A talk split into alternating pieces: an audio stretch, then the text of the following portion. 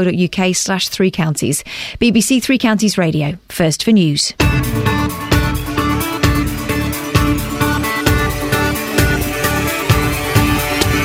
Thank you, Catherine. Catherine has just sent me a little message before the news saying, do you get upset if I put down phonetic spellings for sports players' names?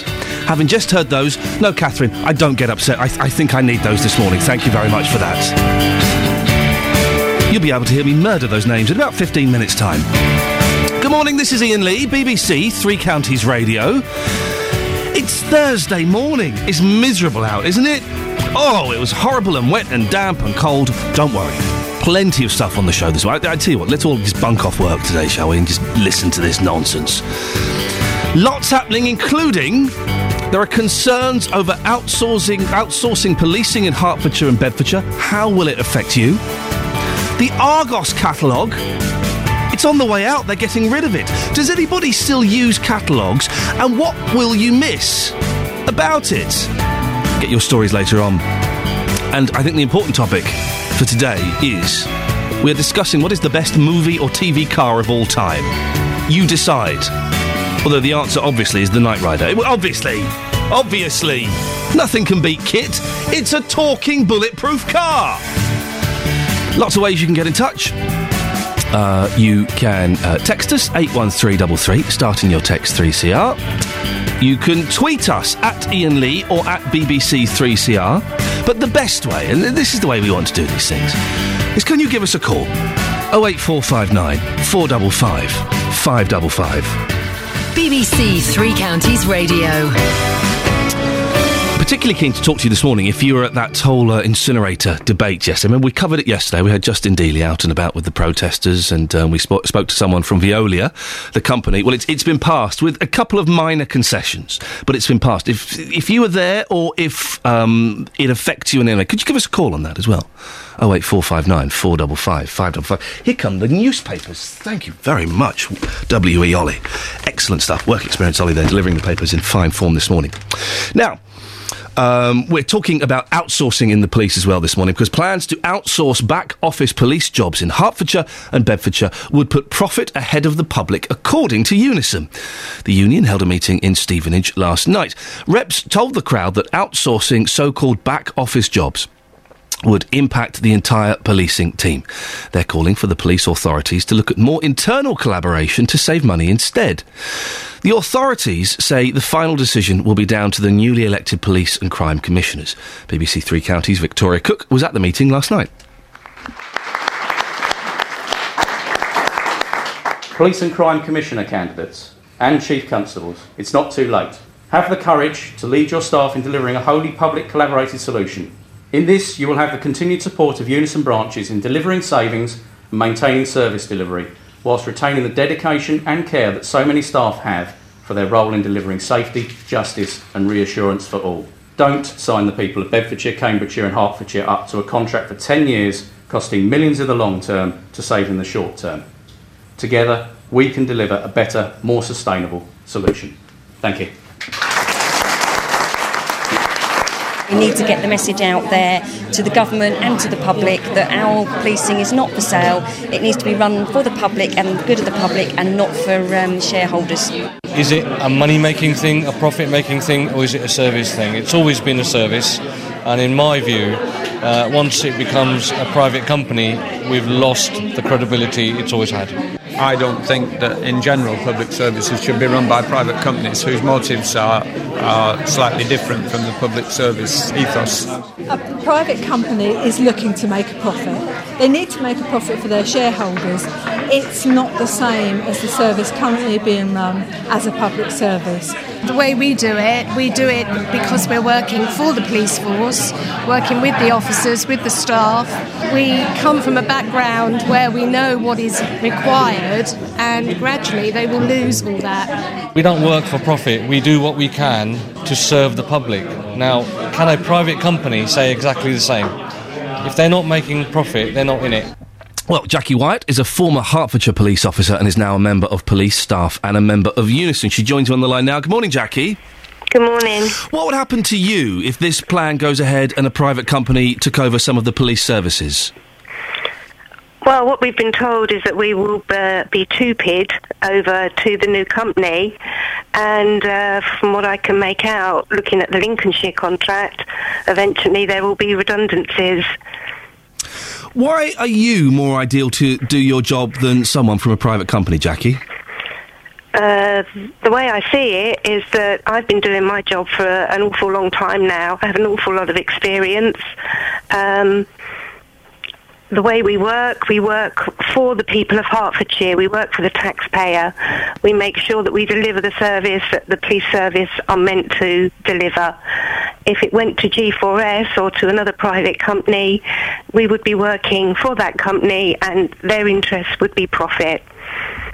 But isn't it about saving money? Everyone is making cuts and the police have, have had huge cuts to their funding and their budgets. Will it save money going to a private company? My belief is maybe in the short term it will, but there are other options. We could look at further collaboration between the three forces, uh, between Bedfordshire, Hertfordshire and Cambridgeshire. This seems to be an option that has not been explored. How could these privatisation plans impact on the public? I think eventually what will happen, um, what is seen as a cheaper option will not be a cheaper option in the long run. And the service that we deliver now will gradually be eroded away. Do you think there will be an impact on public safety? Maybe not in the short term, but yes, in the long term. So you think that, that in the long term, public safety could be um, affected adversely by uh, getting in a private uh, team to work on this? Yes, I do. I do believe that. I believe that um, the support that we give to the police officers uh, through the roles that we perform, gradually all this will be eroded away and the... the support that they need will adversely affect their jobs as well. In what way will the public be... Uh, the, in what way will public safety be put at risk? What will they end up... Uh, will there be more paperwork and less policing? How will this work? Yes, well, uh, the roles that we perform at the moment, they're not going to go away. The things that we do uh, will still need to be done, and if we're not there to do them, because once we go to these private companies...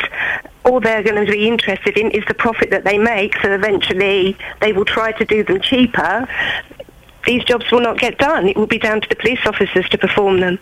Jackie White, thank you very much. Jackie White, former Hertfordshire police officer, now a member of police staff and a member of Unison. What do you think? Does it worry you that so- a lot of this stuff might be outsourced to a private company?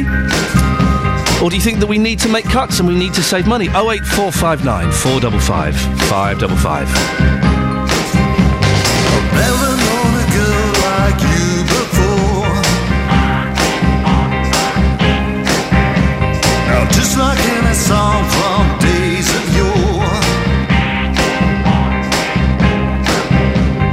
here you come a knocking, knocking on my door.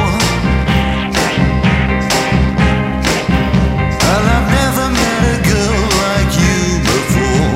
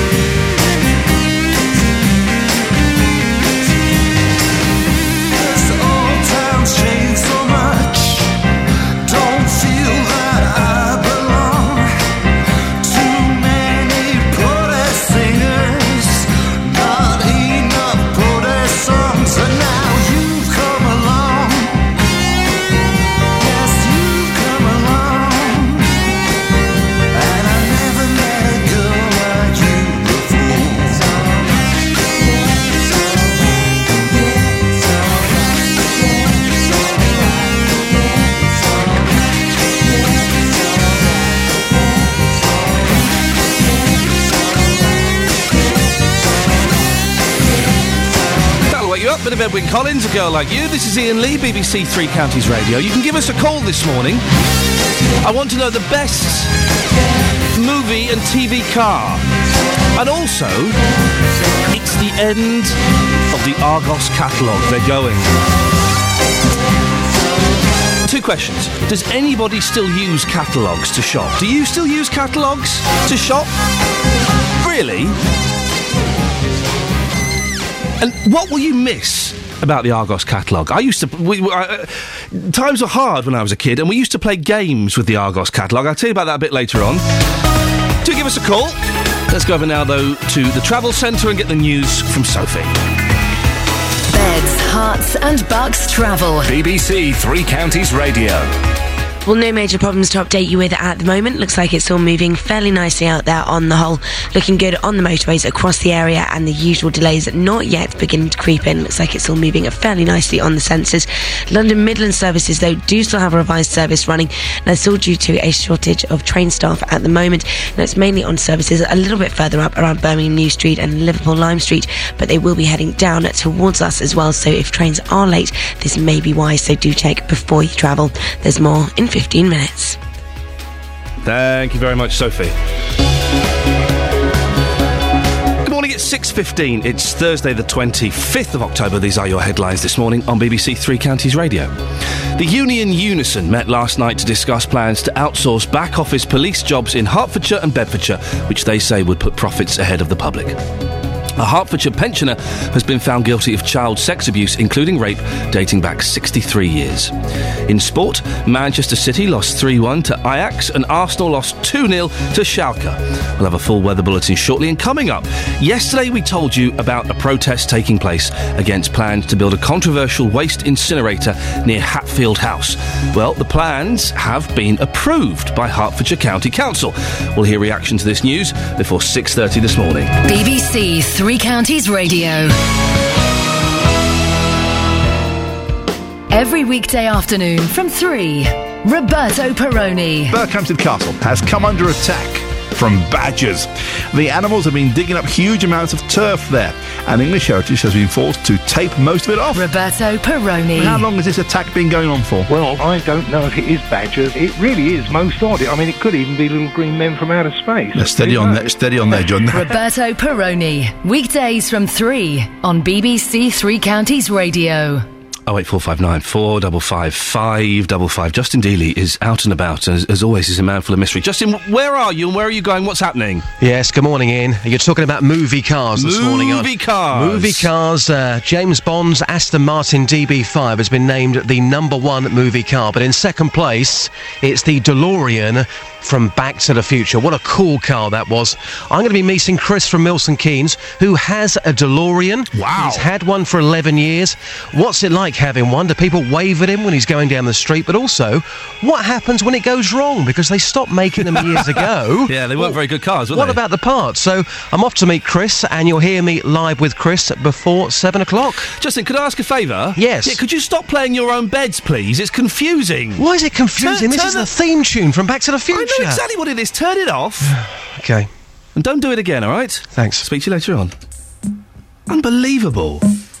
He's just trying to big up his part, for goodness sakes. What is the best car in any T V or movie? T V show or movie? I tell you, it's, it's Knight Rider, isn't it? I can't believe Knight Rider is not number one. oh eight four five nine four five five five five. Helen from Milton Keynes. Oh, you're such a girl. Shall I even read this text out? The best T V movie car? It's Herbie, of course. For goodness sakes, that doesn't even count. Herbie doesn't count. It's a comedy car. This is serious business, Helen. For goodness sakes, focus. Thank you. I can feel it coming in the air tonight. All I want,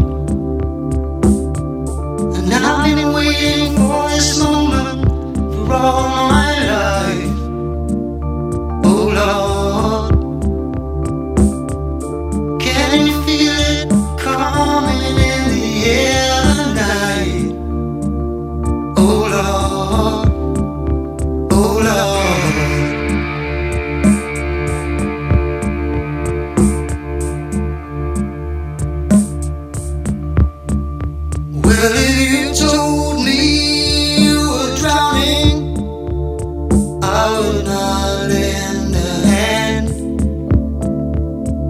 I've seen your face before, my friend, but I don't know if you know who I am.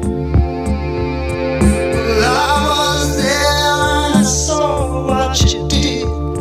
I saw it with my own two eyes, so you could wipe off that grin. I know where you've been. It's all been a pack of lies.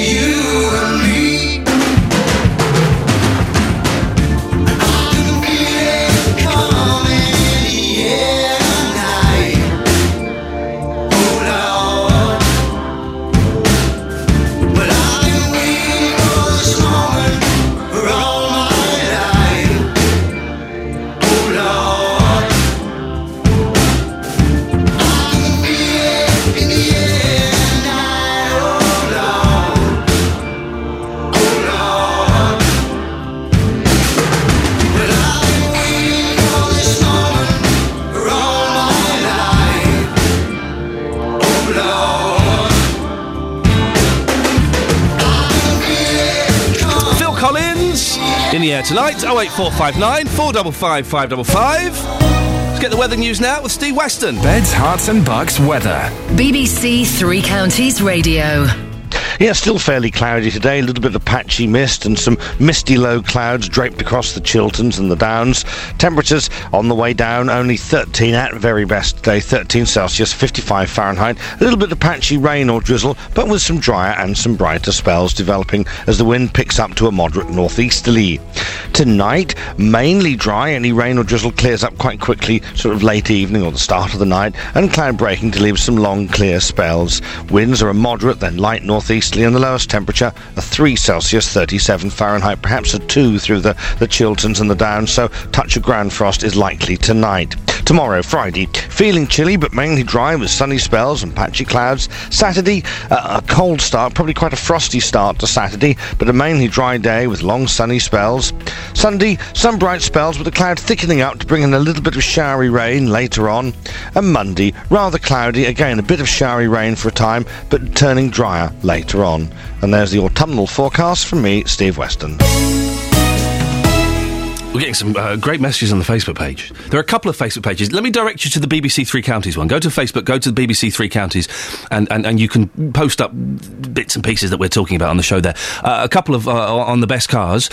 Uh, either, Ian, says Paul, it's either the Monkey Mobile, oh, it's a good car, the Monkey Mobile's a good car, the Batmobile, or the Monsters Dragula. I don't remember that. Uh, Scott McGuinness, Starsky's uh, Ford Gran Torino from Starsky and Hutch, the most inappropriate car for a plainclothes detective ever. Yeah, it was a little bit, wasn't it?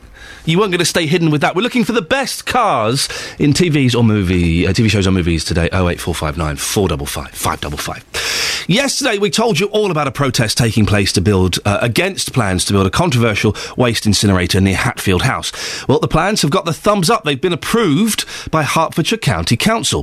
The Veolia group will process nearly four hundred thousand tonnes of waste every year at the plant. Protesters say this is a white elephant, unnecessary, too big and ugly. Hertfordshire County Council say the incinerator is needed to deal with the growing and costly waste problem. Councillor Brian Hammond, chair of the Development Control Committee, explained to our political reporter Paul Scoynes why it had been passed. To be absolutely simple, it was passed because eleven of our members, out of the fifteen, uh, were, com- were convinced on the arguments in, in favour of the, of the application. Uh, and I think that uh, particularly they, they were mindful of the need for the county to manage its own waste. You know, we've been, we've been exporting waste to Bedford, to Cambridge, to North London, parts of Berkshire for so long that quite correctly we're under pressure to organise it ourselves within the county. And on the location of the site, I mean, we heard from the owners of Hatfield House, a Grade One listed property, the county's most popular tourist attraction, as we were told.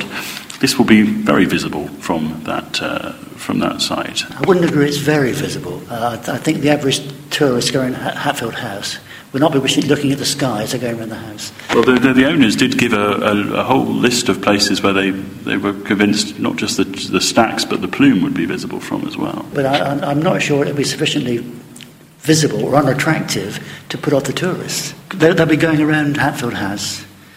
And at some stage, if they choose to look in a certain direction, they will see it. That's Councillor Brian Hammond talking to our reporter Paul Scoynes. Well, the Welwyn Hatfield M P and chairman of the Conservative Party, Grant Shapps, says he'll try and get the decision referred to the government's inspectors, and there is talk of a judicial review from protesters. Now, if you were listening to the show yesterday, you would uh, hopefully have heard Roy Nishall talking to our reporter Justin Dealey. He was angry. He was very angry. Well, Roy's on the line now. Morning, Roy. Good morning. How are you feeling this morning? Angry. Very angry. I mean, this thing is not small. It's, it's huge. The inside can take a, a, a twelve-storey block of flats, and a few of them. Uh, I mean, with the, the stack, they're talking about the stack and the plume. To put it in, in it's a thousand feet when to the top of the plume. Um, I mean, you can deploy a parachute at that height. It is a monstrous building, and they're going to put it in this fantastic place where I live, and on the doorsteps of people.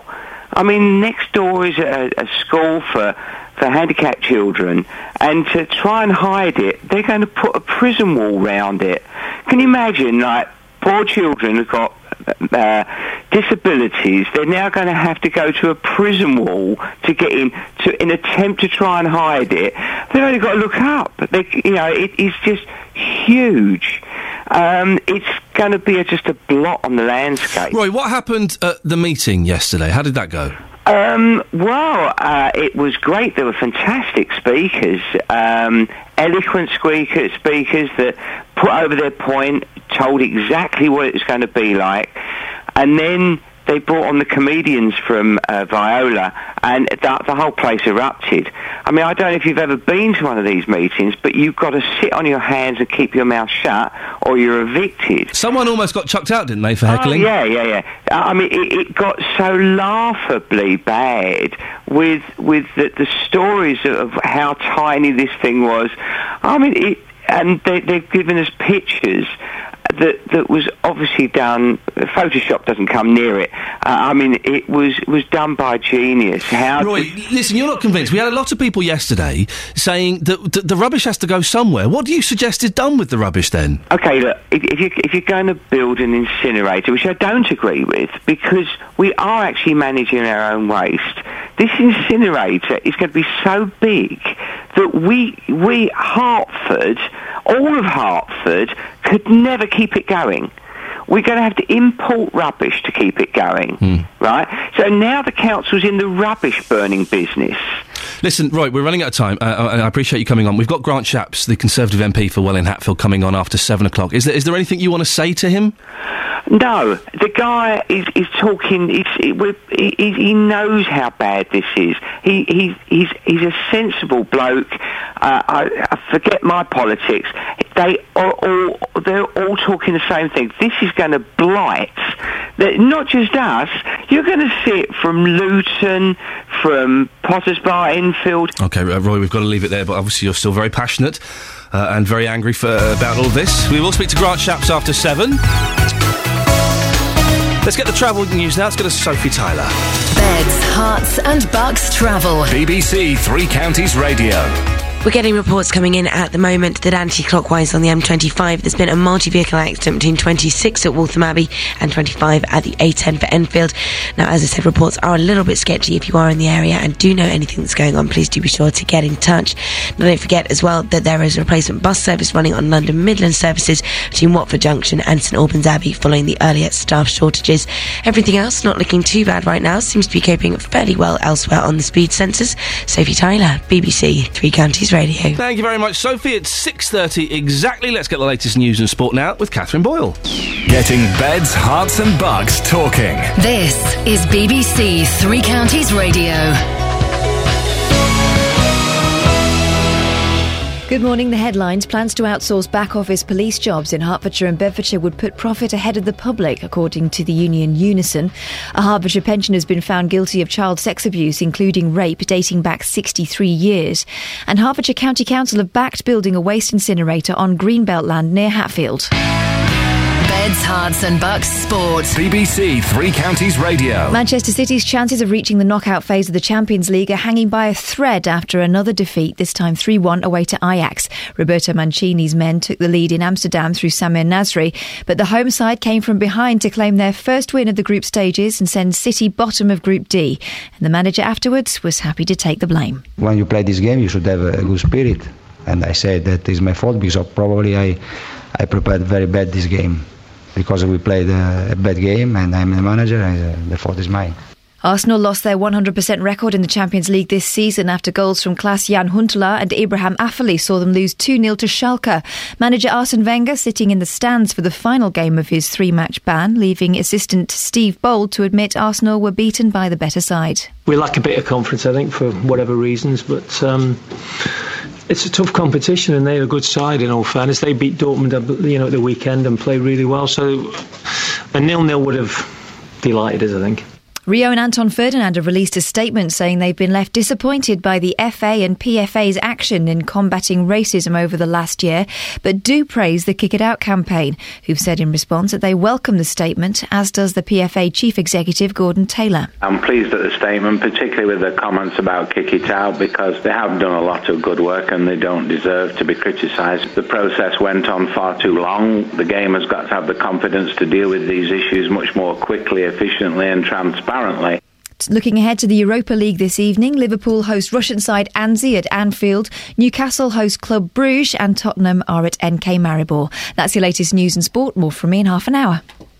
Thank you very much. Beds, hearts and bucks.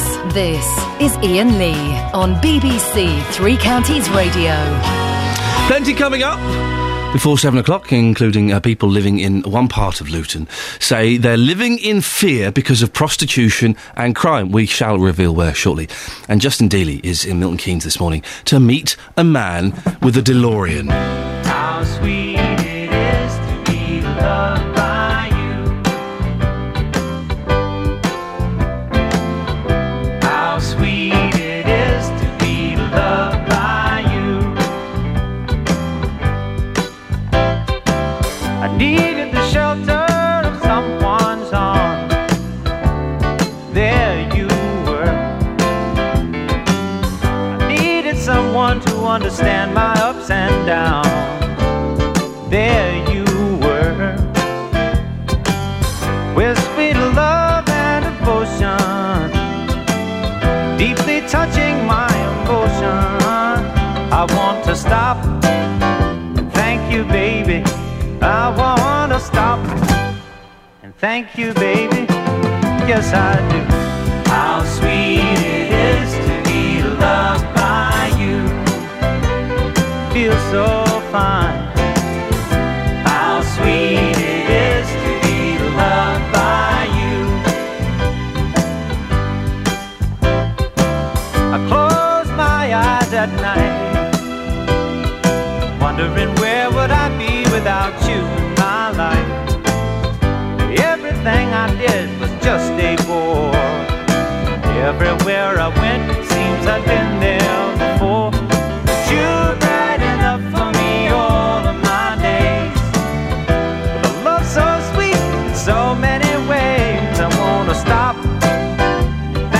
Baby, I just wanna stop and thank you, baby. Oh yes, how sweet it is to be loved by you. It's just like sugar sometimes. How sweet it is to be loved by you. Whoa, yeah.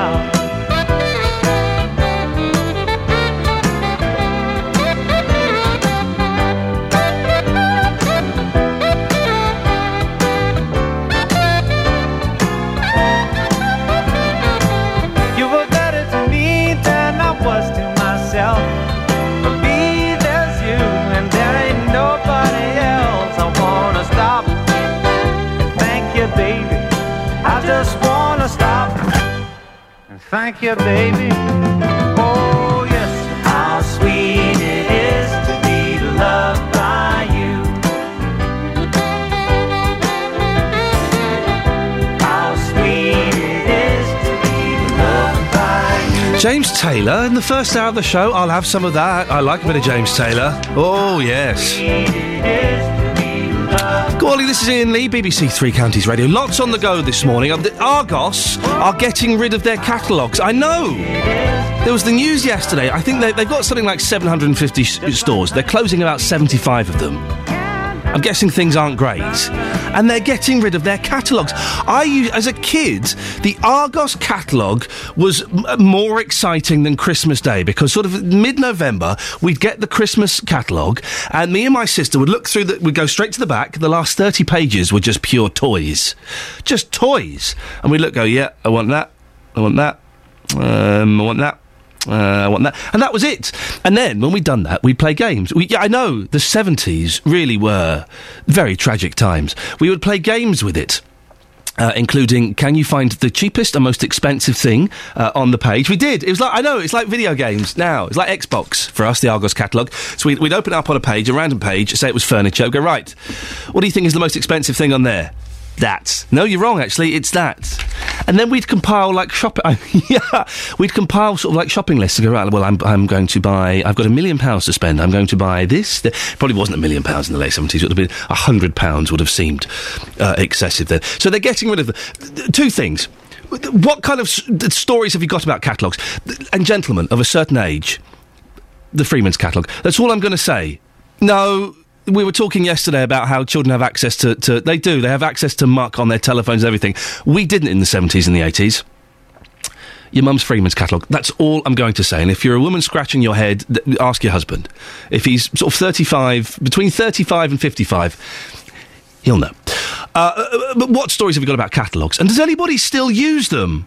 Surely they're dying out because you get you, you still have these catalogue companies, don't you, where they send you a catalogue and you go, you order your clothes. I've never understood, and my wife does, it, does this, I think it's only women, how you can order clothes from a catalogue or online without ever having tried them on. What? Why would you, why would you do, you need to try shoes and clothes on. Yes, I'm a size ten in my feet, but sometimes size ten is a little bit snug. It depends where I get them from. So your catalogue stories, please, and will you will you miss? What will you miss uh, about uh, catalogues once they're gone? Um, you can text eight one three three three, starting your text three C R, or you can give us a call oh eight four five nine four five five five five five. We've got some uh, emails and texts about best T V and movie cars. The best car is the only Fools and Horses one. It popped and banged all over the place, but ran and ran. Don't get me started on Fools and Horses. Regular listeners will know I find it d- d- d- tediously unfunny. Oh, you plonker, Rodney. Oh, Dale. You plonker. Oh, Dale. That's it. Yeah. All right, Dave. That's it. That's that, that's pretty much twenty years of Fools and Horses summed up there. Uh, on the text, John says, uh, how about the Mustang in Bullet? Oh, yeah, that was good. Well, the car in, in the film Wraith, I don't know that one. Uh, and David Luton says, I think the best T V uh, film car is Genevieve.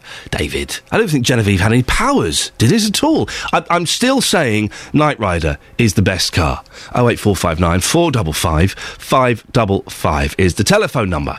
Now, imagine what it must be like to live daily in fear because of prostitution and crime in your area. That's exactly what's happening to uh, the residents in one part of Luton.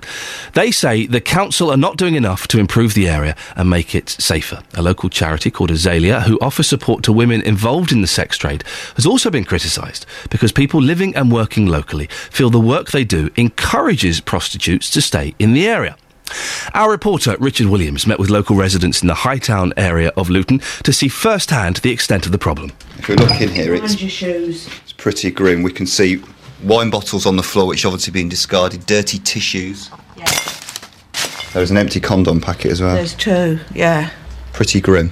Extremely grim, and this is what we have to live with, and this is what um, Azalea and the councillors should come and be, this is where they should be putting their sympathy with us, and they should see what, this is what their clients do to us.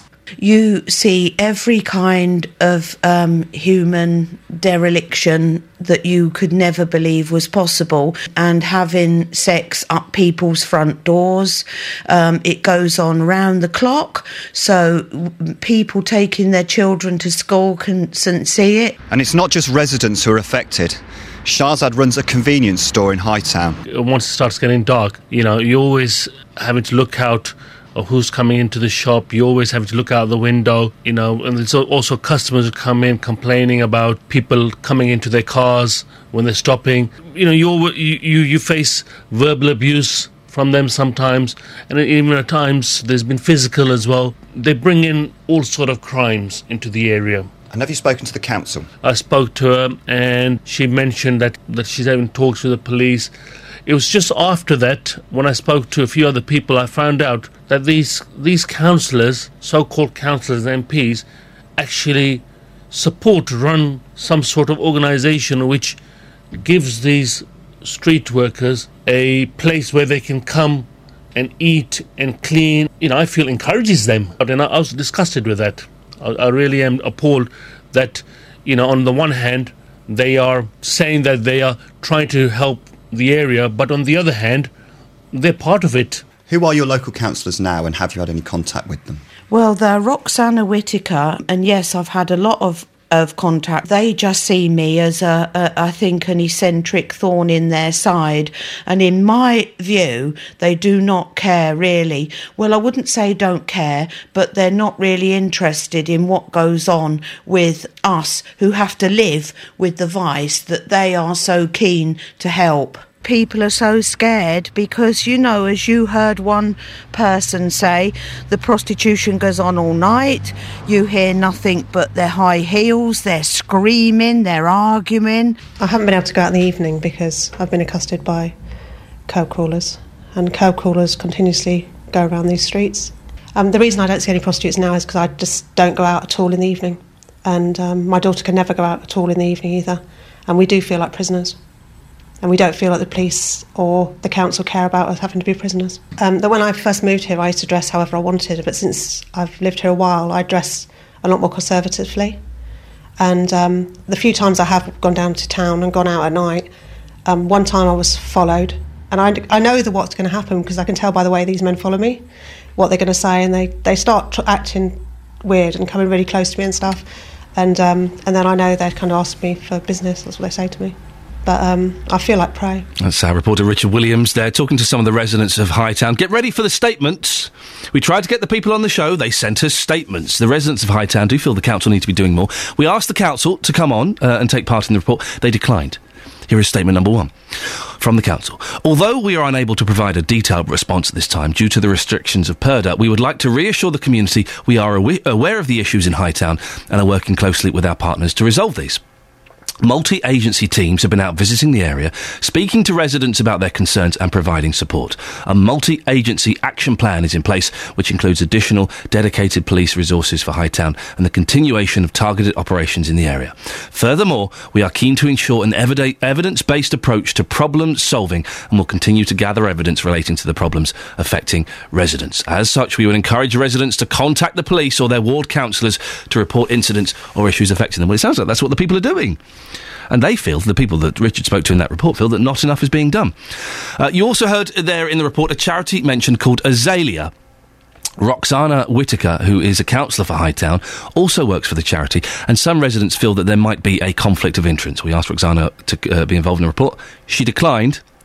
She sent us this statement. I wish to address what appears to be a misconception of what Azalea is working to achieve. Azalea does not in any way support prostitution, quite the opposite.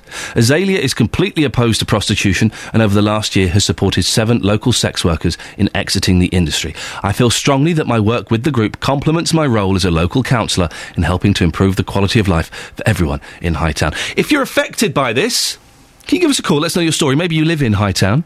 Or near it, or maybe you live in another area in Beds, Herts and Bucks, which is plagued by the same problems. Prostitutes, drug users, crime, and you don't feel that you're being listened to by the local council, by the local police. Pretty grotty, isn't it? That woman at the end of the report won't let her daughter out. She doesn't go out at night herself, and she dresses differently because people will come up to her propositioning her for sex. Can't be great, can it? oh eight four five nine four five five five five six forty-five. Travel news now with Sophie Tyler. Beds, Hearts and Bucks Travel. B B C Three Counties Radio. Anti-clockwise on the M twenty-five, we're still getting reports of queuing traffic following a multi-vehicle accident. Now it's between junction twenty-five at the A ten for Enfield and twenty-four at Potters Bar. Congestion is already back to twenty-six at Waltham Abbey. Everything else actually not looking too bad right now. Seems to be coping fairly nicely on the speed sensors. The rest of the motorways looking good and the usual trouble areas not yet causing it too much of a problem. Trains are still looking good as well. Sophie Tyler, B B C Three Counties Radio. Thank you, Sophie. Morning at six forty-five, it's Thursday the twenty-fifth of October. These are your headlines this morning on B B C Three Counties Radio. Plans to outsource back office police jobs in Hertfordshire and Bedfordshire would put profit ahead of the public, according to Unison. Hertfordshire County Council have backed building a waste incinerator on Greenbelt land in Hatfield. In sport, Manchester City lost three one to Ajax and Arsenal lost two nil to Schalke in the Champions League last night. Your weather today for Beds, Herts and Bucks, staying mostly cloudy with some patchy rain or drizzle and a top temperature of thirteen degrees. Coming up, the nation's favourite movie cars of all time have been revealed today. Our reporter Justin Dealey is out in Milton Keynes and will be meeting a man who owns a DeLorean. B B C Three Counties Radio. Every Monday to Saturday from twelve, Nick Coffer. The fact that the Red Arrows are a British institution, mm. where does that come from? Uh, it's been built up over, you know, almost fifty years now. Nick Coffer. The image of the Red Arrows, for me, it's, it is the Jubilee, it is the football matches, uh, it is the Olympics this summer, and th- these are good memories. Hearing the reaction of the people as they see the Reds come up the Mall, that just makes the job worthwhile, hugely. Nick Coffer, Monday to Saturday from twelve on B B C Three Counties Radio. oh eight four five nine four five five five five five. We've had a couple of tweets uh, about the catalogues. The Argos catalogue is on the way out. And Fran uh, on Twitter, she she must be of a similar age uh, to me, because she says, how are my kids going to make their Christmas list with no catalogue? That's how it's done, isn't it? You sit down with the catalogue. And I will read this out. Uh, this is from D F one one eight. I will read this out and then we'll move on. The bra and pants section of the catalogue was the only porn we could get in the seventies. And you didn't have to hide it under a brick. Well, there we go. That's that's that cleared up. If you don't know what that's a reference to, then you should listen listen back to yesterday's show. Jonathan Vernon Smith was very revealing about his growing up. Angels watching over me with smiles upon their face, 'cause I have made it through this far in an unforgiving place. It feels sometimes this hills too deep for a girl like me to climb, but I must knock those thoughts right down. I do it in my own time. I don't care, I'm halfway there, on a road that leads me straight to who knows where. I tell you what,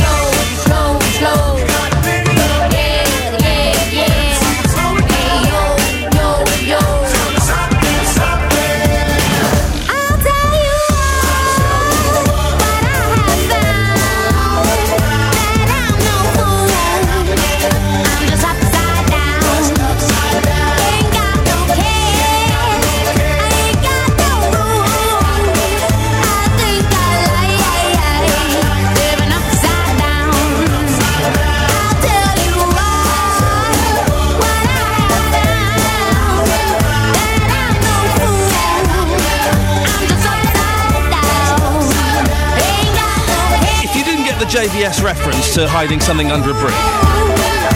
If you go to the Facebook page, two things on the Facebook page. There's a, a clip yesterday where Jonathan Vernon-Smith was talking about hiding things under a brick. I won't go into detail, it's far too early, but it's it's very, very funny. And also, if you go to the Facebook page, I've just noticed the team have uh, posted... Uh, this This will get people there. This is what the internet was made for. It's a picture of me holding my flask. No, I know exactly. The, the, Tim Berners-Lee is at home now. Tim, you can you can rest now. It's the, it's finally happened. The thing that you built the internet for has happened. Someone has posted on the Three Counties Facebook page a picture of me holding my flask. It's nothing. It's, I don't think there's anything extraordinary about it. It's huge. It's what keeps me going in the morning. It's what's in there that's the key. Now, the nation's favourite movie car of all time has been revealed today. The winner is, been talking about this a lot this week, James Bond Bond's Aston Martin D B five. Hmm, and there's a new Bond film out this week. Hmm, I wonder, I wonder, hmm. The car first appeared in Goldfinger in nineteen sixty-five and later sold for two point six million pounds at auction. It beat Marty McFly's DeLorean from Back to the Future and Steve McQueen's Mustang from Bullet to the top spot. My, the, my top car, it's got to be the Knight Rider. It's got to be.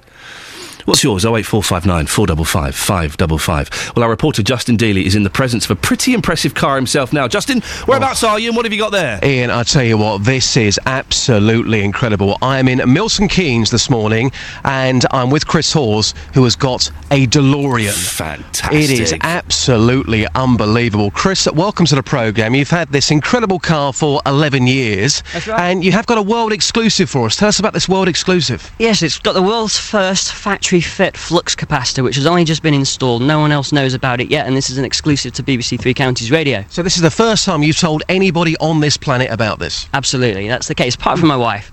Obviously. So how much did it cost?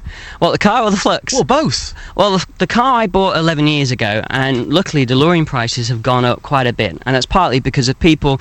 Um, my age growing up, getting successful in their careers and being in a position where they can buy the cars. There's only a certain number of cars out there, so that's driven the prices up, maybe five to six thousand pounds in the time I've had it. I paid eleven and a half for it eleven years ago, and a car in the condition it was then now would be going for about sixteen, seventeen thousand. Wow. So a good left-hander is about twenty-five yeah. grand's worth. And what about the flux? Um, well, it's mostly hand-built. I bought the board and the flux parts from a, a vendor in the States who actually makes full-scale Back to the Future replicas. He's an actual um, NASA uh, engineer who's retired, so he does that now for a living, and I just contacted him saying, can I buy just the board from him, because I wanted to make my own custom enclosure for it. Justin, sorry to, yeah, inter- to yeah. interrupt for a second, if I may. I, I, I should tell the listeners uh, here that my uh, my producer, Laura, is uh, is the biggest... Oh, huge. ...biggest Back to the Future fangirl there is, and g- genuinely, you know, she's literally dancing around the studio, and she's writing, like, a dozen really geeky questions on my screen. I, I will ask one, Laura. She wants yes. she, for non-fans of Back to the Future, uh, Justin, could you ask your guest there, what does the flux capacitor do? Yes. OK, for anybody who's not seen Back to the Future, I'm sure most people have, but but what does the flux capacitor do? OK, the flux capacitor... Get it right, Justin. Yes, OK. ...between the rear seats, and it's a kind of a Y-looking shape. If you type it in on any kind of search engine, you'll know straight off what it is. But that's the bit that does all the flashing and lights that you can see over Marty McFly shoulder as he's t- travelling through time. So that's the, the the flux capacitor. The time circuits is the bit where you type in the date and time of where you want to go. And Mister Fusion was the bit you used to stick on the back, which you put the banana skins in to power it through time. Fantastic. Right, Ian, I'm now going to stand back because yep. um, the scene is set. We are going to take some photographs and put those wow. on the Three Counties Radio Facebook site, also the Twitter site as well. We're about to start up this bad boy. Hey. Right, take it away. Listen to this. That sounds like a car. Yeah, definitely a car. Oh. His neighbours must be loving that, Justin. I was going to say, this morning, what we did, I knocked in his door and I said, right, we need to go and test the car. He said, not here. He said, because my neighbours, you know, it, w- w- with this type of noise, getting out of the garage, OK, we can turn it off now. Wow. Um, that, uh, that was incredibly loud. Um, how many of these are actually on the roads in Great Britain, do you know? Somebody checked. The D V L A apparently have one hundred registered in the club, so... give or take, that must be what it, the true figure is. But there are surely cars out there that are still in barns that have never been taken out since they were bought from the auctions back in eighty-four. Um, we know of a couple like that, and they're, they're not driven, they're treated as big toys, essentially. Mm. Um, which is a shame, because I think they're... They were designed to be driven, and they can be used as a daily car. Just that's what I do with mine. It felt very special following you this morning. Now, when you go out and you go shopping, if you go out to buy a pint of milk, if you're going out to get your M O T every single year, you must have people staring at you, waving at you, talking to you, asking you about this car, because you just never see them. Well, that's right. A lot of people, the most common thing you get is, I don't see many of those about. I mean, everybody says that. Uh, if that's a quote that everyone says, like, I'll be back in the Terminator movies, that's what people say when they see the car. You don't see many of those about. Um, you get a couple of things out, Where, where's Einstein, and hey, Butthead, and hey, Marty, and oh, my God, you even look like Marty. Yeah. But, uh, no, it's, uh, it's a very positive experience. When you're driving along the road, you get thumbs out of windows, cameras flashing at you. You think, is that a Gatto camera? No, it's just a flash gun going off again. OK, a couple of final questions for you, quite briefly on these. Um, you also hire this car out as well at weekends to people. Uh, you must be busy.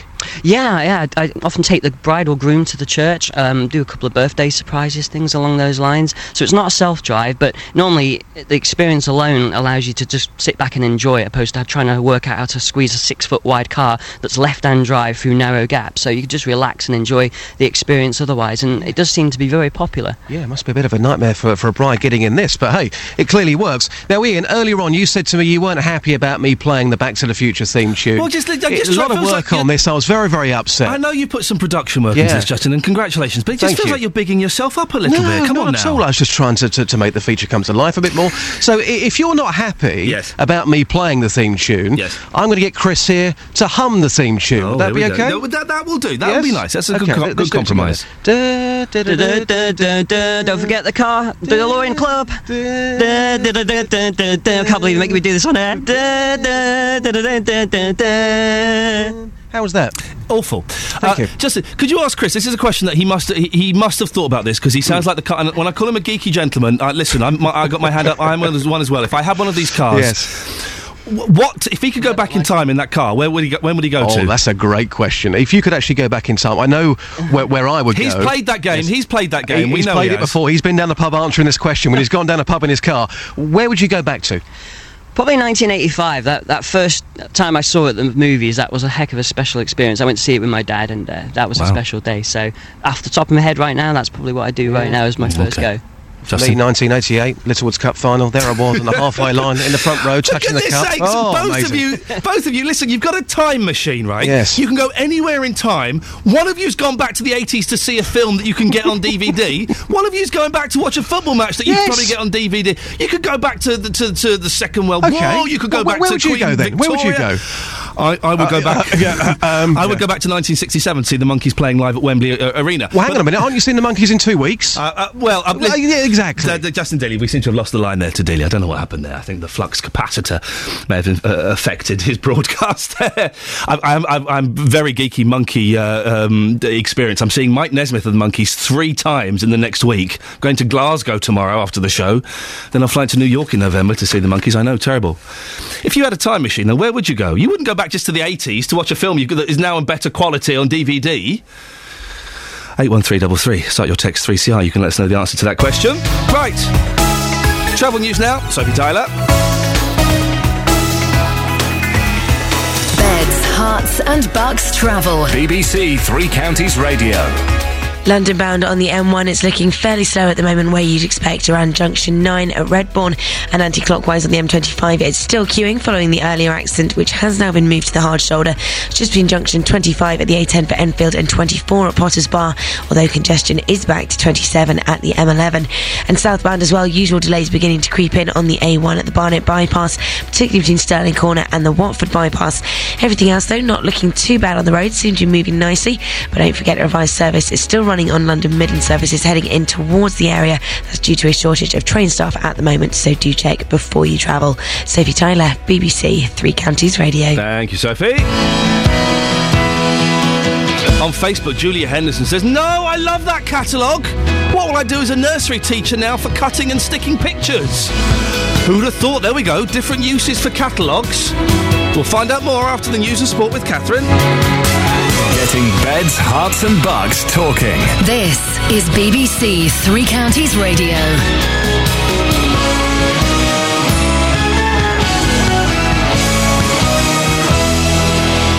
Good morning. Starting at seven o'clock, the headlines. Union warns against police privatisation, green light for Hatfield incinerator and new council homes for decorum. B B C Three Counties Radio. Outsourcing back office police jobs in Hertfordshire and Bedfordshire would put profit ahead of the public. That's according to the union Unison, who met last night to discuss the police authority's money-saving scheme. One of the people at the meeting was Jackie White, whose job could be affected.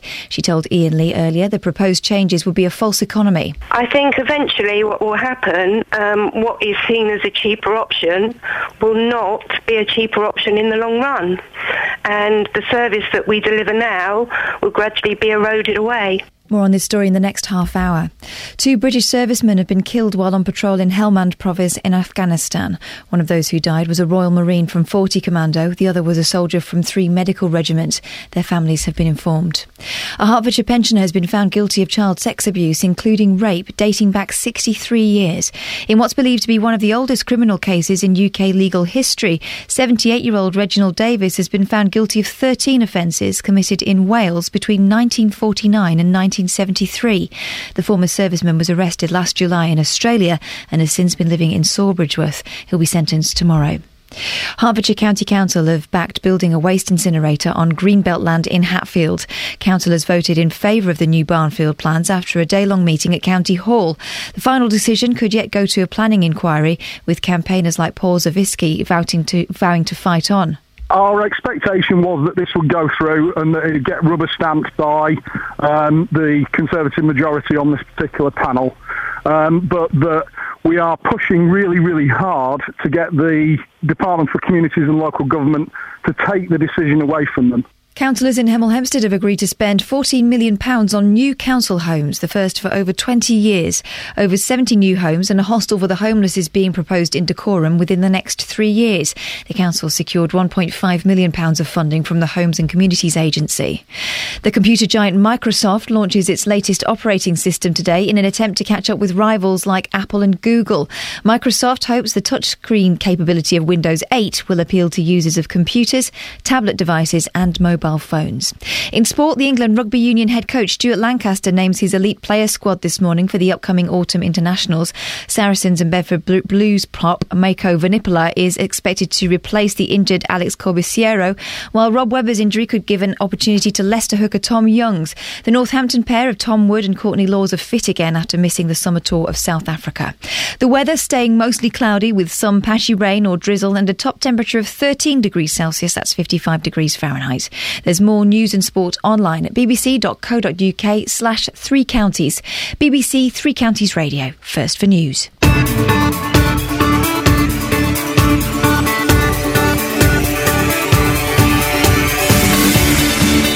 This is Iain Lee, B B C Three Counties Radio. The serious and the not so serious, I think, is uh, it's fair to say, is being covered this morning. All of it we could do with your input on, please. I'll give out the contact details in a little bit.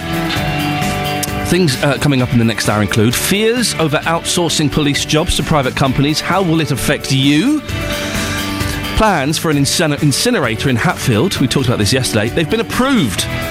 Welwyn Hatfield M P Grant Shapps joins me on the show in the next half an hour.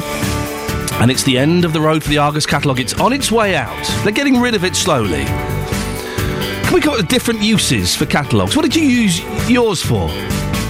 And also, we're looking for the best car ever in T V and films. Apparently, it's James Bond's Aston Martin. Hmm, the week that the new James Bond film comes out, I wonder. Hmm, hmm, hmm. For me, it's Knight Rider. Kit. So iconic. What's yours? You can email three c r at bbc dot co dot uk. You can text eight one three three three, starting your text three C R. Or you can give us a call. That's the best way. Get your voice heard. Then if we disagree, we can have a little argument. I like the arguments. Well, not necessarily an argumentative person, but I think it, it, you know, it's a good thing to wake up with. A little bit of a bit of a sparring, a verbal sparring. Oh eight four five nine four double five five double five. B B C Three Counties Radio. Now, Now, as you've heard, plans to outsource back-office police jobs in Hertfordshire and Bedfordshire would put profit ahead of the public, according to Unison. The union held a meeting in Stevenage last night. Reps told the crowd that outsourcing so-called back-office jobs would impact the entire um, uh, policing team. They're calling for the police authorities to look at more internal co- collaboration to save money instead. The authorities say the final decision will be down to the newly elected police and crime commissioners. Our reporter Victoria Cook was at the meeting last night. Police and crime commissioner candidates and chief constables, it's not too late. Have the courage to lead your staff in delivering a wholly public collaborated solution. In this, you will have the continued support of Unison branches in delivering savings and maintaining service delivery, whilst retaining the dedication and care that so many staff have for their role in delivering safety, justice and reassurance for all. Don't sign the people of Bedfordshire, Cambridgeshire and Hertfordshire up to a contract for ten years, costing millions in the long term to save in the short term. Together, we can deliver a better, more sustainable solution. Thank you.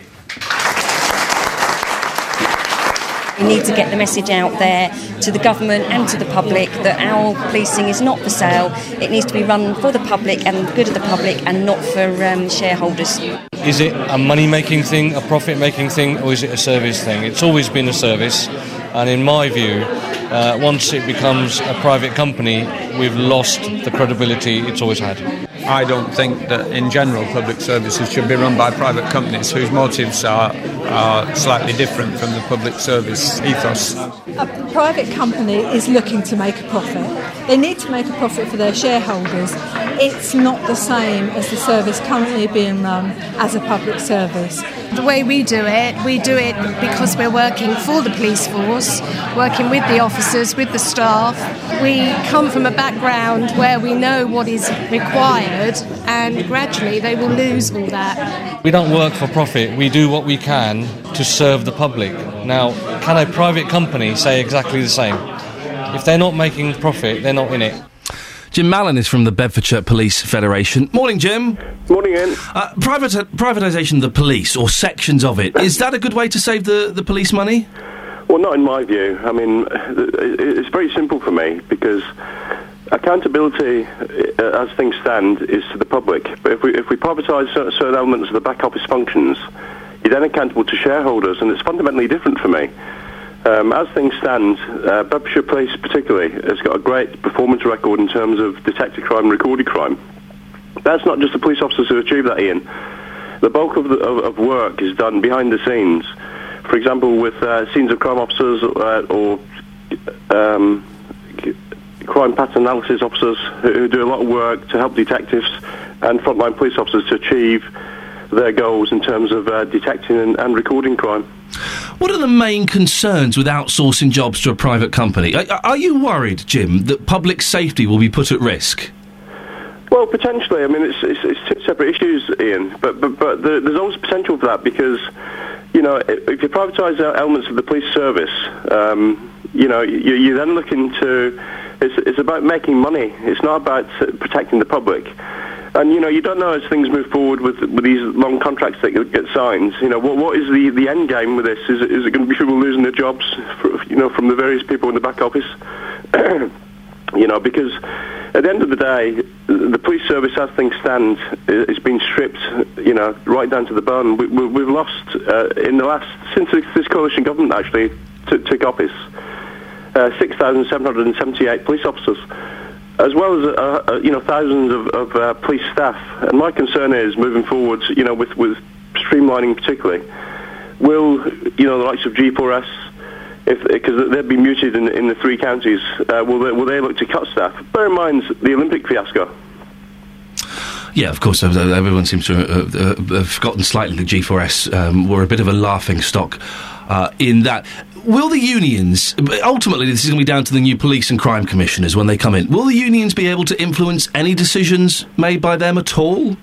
Well, I'd like to think so, because, um, you know, I think with the crime commissioners coming in, you know, in November the fifteenth, starting November the twenty-second, they ought to give a voice to not only the Police Federation, but also Unison, you know, our colleagues, police staff, um, because, you know, if you've got open dialogue, often you can get things done, and, and it's supportive to, to the staff. It makes it makes people feel better about what they do if you sh- if you show you actually value their work.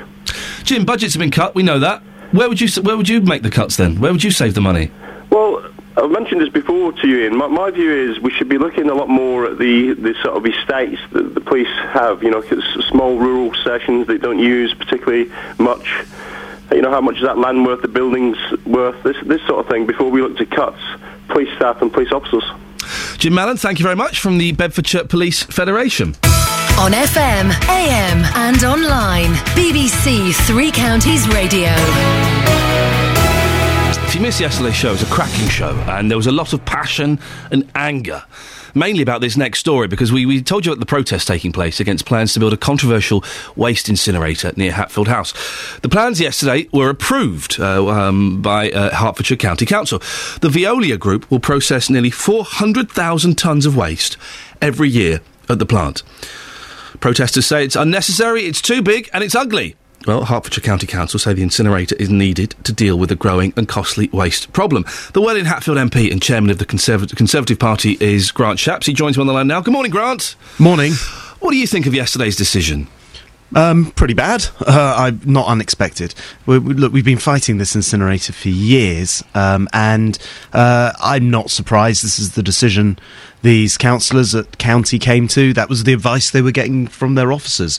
The problem is, it's fundamentally the wrong decision. Why is it the um, wrong decision, Grant? Because a lot of people are saying, hey, listen, we, we can't, we, we're recycling as much as we can, we need to make more energy. This this ticks every box, doesn't it?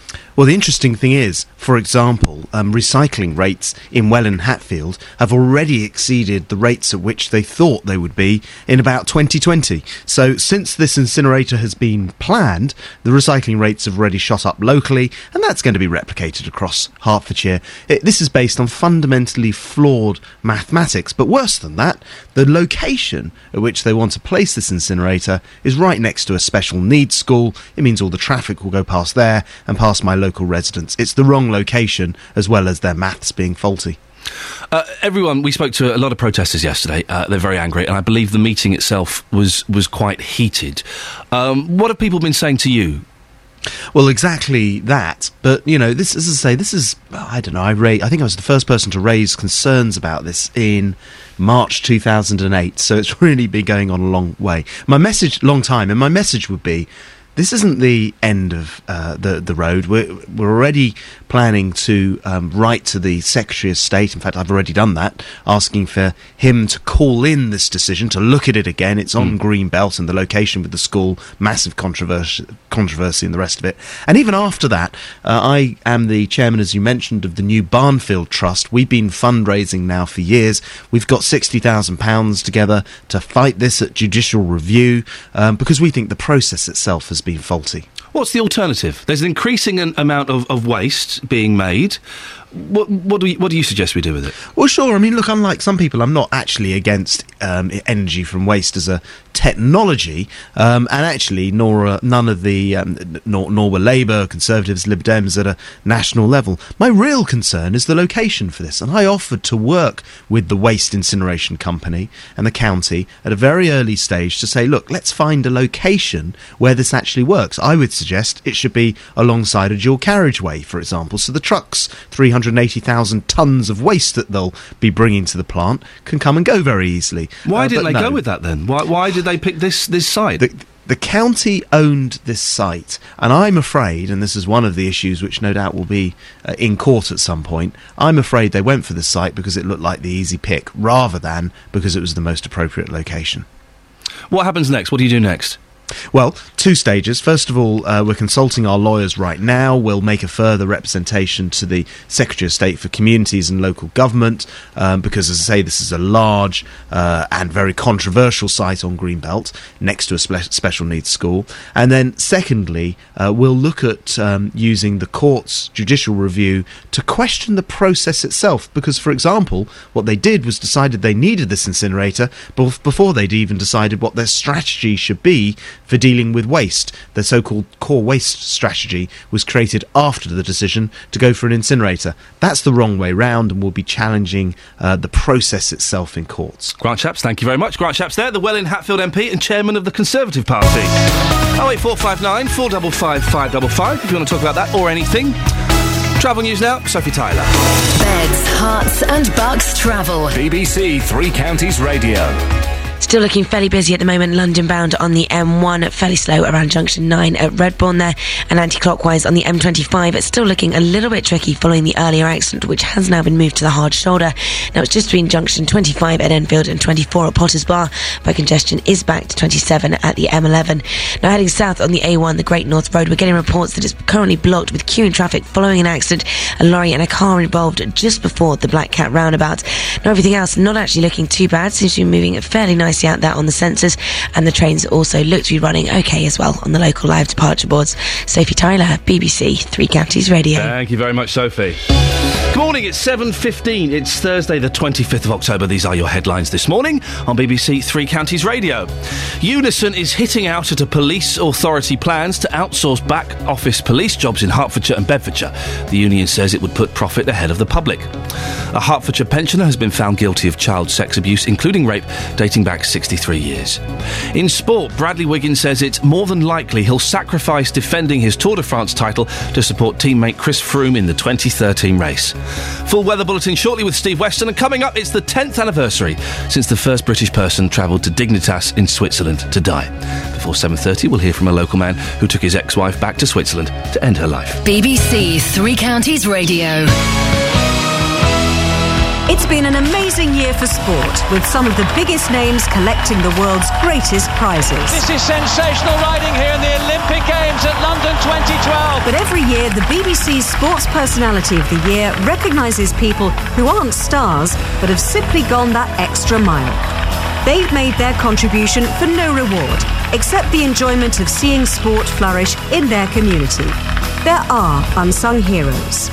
Nominate yours now via our website at bbc.co.uk slash sports unsung hero and help us round off a remarkable year of sport in twenty twelve. You're busy on the Twitter this morning, at Iain Lee or at B B C three C R.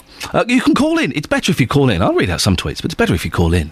Uh, Scott has said, if I had a time machine, I'd go back to last night and ask Neil Young a question. Yeah, Neil Young was answering questions on Twitter. You don't know who the singer? No. OK. He didn't answer mine, Scott. I sent him a couple. He didn't answer mine. Um, and Sean says, morning, Nick. Hmm? Ah, my favourite T V car is also Kit, or the Starsky and Hutch car. Let's let's let's nip this Nick thing in the bud, shall we? We had this yesterday with a caller who thought I was called Nick. Let's let's just stop this nonsense before it goes any further. Um, Bill from Hemel, morning, Bill. Hello, Ian. It's me, okay, from Hemel. We we can't, like a bad smell. We can't shake you, but also like no, a bad smell. You never can. You're, you're fascinating. Am I? Oh. Bill. Oh, I've got to cover about three things I've got to say. Go on, then. Quick, you, quick, I'll, I'll sit back, you do it. Right. Now, uh, you're saying about the favourite cars. Uh, I think my favourite car of all time is old Columbo's car. What did Columbo you know, drive? Yeah, Columbo. You know Columbo, yeah. The detective? I, I know who he is. What did he drive? I don't know. This is what... If you can get your uh, your listeners to ask what it is. It's a foreign car. Right. But I tell you what, every time you see that car, you know that they're going to, he's going to get his man or his woman. Was it and was it a Peugeot four oh three convertible? Oh, just off the top of my head. Well, don't you swear at me. Now, hey! I, don't, I don't know what it is, That's actually. But my... I, think it's a, I think it's a brilliant car. Okay. You know, it's... It, it, Everybody sort of like looks at it and goes, uh, uh, an infuriated car, but I think it's brilliant. An infuriated anyway, car, yes, okay. Right, the yes. other one, the other one I was going to say about, you know, I was talking about uh, traditions the other week, or oh, a couple of weeks. So you know what? Uh, you, know the, you know the glass, you know the clinking of the glasses. What on earth, is, Bill? What on earth are you talking about? You remember a couple about four or five weeks ago, we were talking about uh, um, uh, glasses being chinked. You know, cheers. Oh yes, where did? Where, okay, uh, let's. I, I do. Listen, I can barely remember what I did yesterday. We were yeah, asking well, where people clinking glasses and saying that's cheers right. came well, from. Well, I've yes. got to find out now. It's, it's, it's shaking the devil from below the, the glass. Well, we, we thought it was to prove that your drink isn't poisoned or something. No, no, no. It's no. shaking the devil, shaking okay. the devil away from the glass. Okay. A- anything, else, anything else? Anything yeah, else that we talked about Argus, in the last six months? And the Argos book. Yes. Oh, I tell you what, if I get rid of that, I'm I'm I'm, I'm gone. What? I don't know what to do. What? Why, Bill? What? What's? Why is it so oh, special to you? I always get all my bits and bobs from Argos, and they're very, very good people. The, the shop will still be going, but they're just sl- slowly phasing the catalogue out. Oh, I hope they don't, because it's a, I, you know, because I'm I'm disabled, and I, you know, I've got the book, and if I want something, I'll look at it and go, right, that's what I want, and I can get what I want. But if they do, if they put away with it, then I'm, I, I can't get anything. Well, I, I, I, I'm sure there are other disabled people that can, that buy things without specifically using that catalogue. There must be other catalogues you could use, Bill. Well, I've never had a try of any other catalogues, but I always like that one. Do you, you know? do you do you not um, do you not have a computer, Bill? No, I don't. No, I'm, I'm a disabled uh, pensioner. I haven't got any of all these uh, fangled things. These, these newfangled computers. No. Well, Bill, listen, I think I think they're going to be around for a little while. They're going, but they're going slowly. Yeah. Oh, crikey, look what I could just see out the window. What? I've got a fox. Thanks very much for calling, Bill. Bill from Hemel. Who's just spotted a fox. Thank you, Bill. Always a pleasure to talk to you, mate. Brilliant. Let's get the weather now with Steve. Hearts and Bucks weather. B B C Three Counties Radio.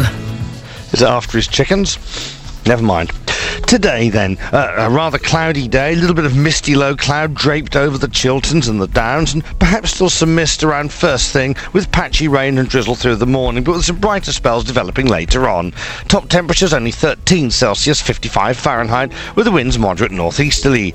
Tonight, mainly dry with the cloud breaking to leave some clearer spells, temperatures down to three Celsius, thirty-seven Fahrenheit, still with a light northeasterly breeze, and I suspect that one or two places, particularly through the Chilterns, could easily drop to two, so um, in sheltered spots, a touch of ground frost is likely tonight. Tomorrow, Friday, a feeling chilly all day, but mainly dry with sunny spells and patchy clouds. Saturday is a very cold start, probably quite a, a widespread frost, temperatures in places could actually drop to uh, um, zero to minus one, so widespread at ground and perhaps a touch of air frost on Saturday morning, but it will be a dry day with sunny spells and patchy clouds. Sunday, some bright intervals but clouds thickening up to bring in some patchy light showery rain later on. Monday, rather cloudy with further outbreaks of showery rain. And there's your forecast from me, Steve Weston. Thank you, Stephen.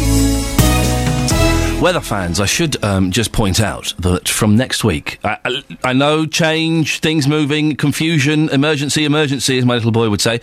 Uh, the weather is moving, uh, d- time-wise, not in, in any other uh, aspect. You're used to having it about twenty past seven. Uh, it's going to be, from next week, a quarter to the hour. So, quarter to seven, quarter to eight, quarter to nine. You'll get used. You'll get used to it. I know you've built your day around it. You'll get used to it. It makes my life easier. We've got that weird little bit between the news and the weather that's we fill with people like Bill from Hemel. Bill from Hemel will still be welcome on the show. Don't worry. But from next week, the weather will be moving to quarter to the hour. So just, you, you don't get confused. Now, it's the tenth anniversary since the first British person travelled to Dignitas in Switzerland to die. Since then, two hundred seventeen Britons have travelled uh, to Dignitas. Some, uh, one of those people was Chris Lana. He went to Dignitas Clinic in twenty ten with his ex-wife, Alison, who was suffering from M S, so decided she wanted to end her life. Chris joins me on the line now. Morning, Chris. Good morning. Taking you back uh, to twenty ten, why did Alison want to die? Why was she so determined? Um... Well, her, her, her M S, her body was uh, slowly and steadily giving up, and over the previous uh, five years to that, her health had just inexorably declined, and there wasn't any hope of reversing it. So she'd lost a lot of control of her body. She couldn't walk anymore. She couldn't operate. Uh, her hands, her feet, you know, her internal organs were giving up. It was just um, miserable for her. Um, what yeah. did she say? Chris, how did the conversation come up where she said that this is what she was considering? Um, it was quite a few years before that we actually went, and she asked me on a uh, on a theoretical basis. You know, it wasn't a, it wasn't an immediate thing. She said, you know, if it if it ever comes to it, if my my health ever deteriorates anymore, um. You know, would you be would you be willing to do that? Um, and I said yes, because I knew that she was not a woman to give up easily. It was not going to be a cry for help. If she decided that she'd had enough, then that was uh, that was going to be a... Um, um, yeah, she wouldn't have come to that decision easily, do you know what I mean? Uh, and did other members of the family see it as clearly as you did? Everybody was very upset, but um, M S is an extremely distressing illness, not just for the sufferer, but for everybody round, and uh, everybody else had witnessed Alison's health just go downhill, so be- reluctantly people were, you know, accepting of her decision. They were, yeah. Uh, listen, my mum's got M S, and, and I, I, I've seen what it does, and it is it is um, the, the particularly cruel the the way it, it progresses. When you made the plans to do this, Chris, did you have any worries um, for yourself that you could be prosecuted, or you could, you know, that people might look at you disapprovingly? Um, well, I wasn't. I wasn't concerned about disapproving looks. You can get disapproving looks for wearing the wrong hairstyle in the wrong town. Tell me, tell me, tell me about it. Yeah, I know that. I'm old, I'm old enough to have got over that. Um, I I wasn't quite. I wasn't so worried about being prosecuted or anything. But I did have friends and uh, members of my family who were worried on my behalf. Um, but I was. I was more focused on that Alison had asked me to do this extraordinary thing with her, and um, if she needed that, then I was going to, I was going to, I was willing to face whatever uh, might come up. As it happened, um, by late two thousand ten, this was sort of November two thousand ten. By that point, the police and the uh, prosecution services were increasingly embarrassed about being asked to prosecute people such as myself. Mm. You know, I don't represent a threat to uh, the public. Um, I'm not about to do it again or set up in business. Um, and so the police have never investigated me at all. Going back, um, yeah, I've never heard anything from any authorities. It's been ten but, years. Uh, but, in, but in terms of disapproving looks, yes, of course, there are people who, who would say that it was unethical, mm. uh, what I did, unethical, what Alison did. You know, of course, you're going to have people with those opinions. Yeah, but I don't... Uh, that don't that don't mad me none, as I say. it does it does listen, I'm supposed to be impartial on these things, but on this I do feel quite strongly. It does seem to strike me as odd that people do uh, uh, say that a person doesn't have the right to choose when and how they go. If they are suffering in any way, and M S, as I said, is, is a particularly cruel disease, it, it seems obvious to me that you have the right to say, I've had enough of this, I'm off, thanks very much. But people do. Uh, do you think the government need to start really seriously looking at the laws in this country about assisted suicide, Chris? I really do. I think it's. I think it's inevitable. I think today, it being a ten, the tenth anniversary mm. of this rather shameful um, uh, um, exporting of a, of a quite a major problem, exporting to to Switzerland, um, I think is pr- is pretty shocking, really, and I think it does need to happen. Of course, people have got extraordinary worries about this whole business, and um, you know, any change of the law would have to be accompanied by fairly rigorous safeguards. Mm. But I think those are being talked about. Um, I mean, people do have very serious worries about various issues of it. Some people are worried about the mere efficacy of um, of taking life into our own hands, that somehow God ought to be involved, um, but, and others are worried about the practicalities of such a law and whether it could be abused and so forth. These these are serious worries. Well, the, the, the latter one about the abuse of the law is particularly mm. a, a serious worry. Um, but...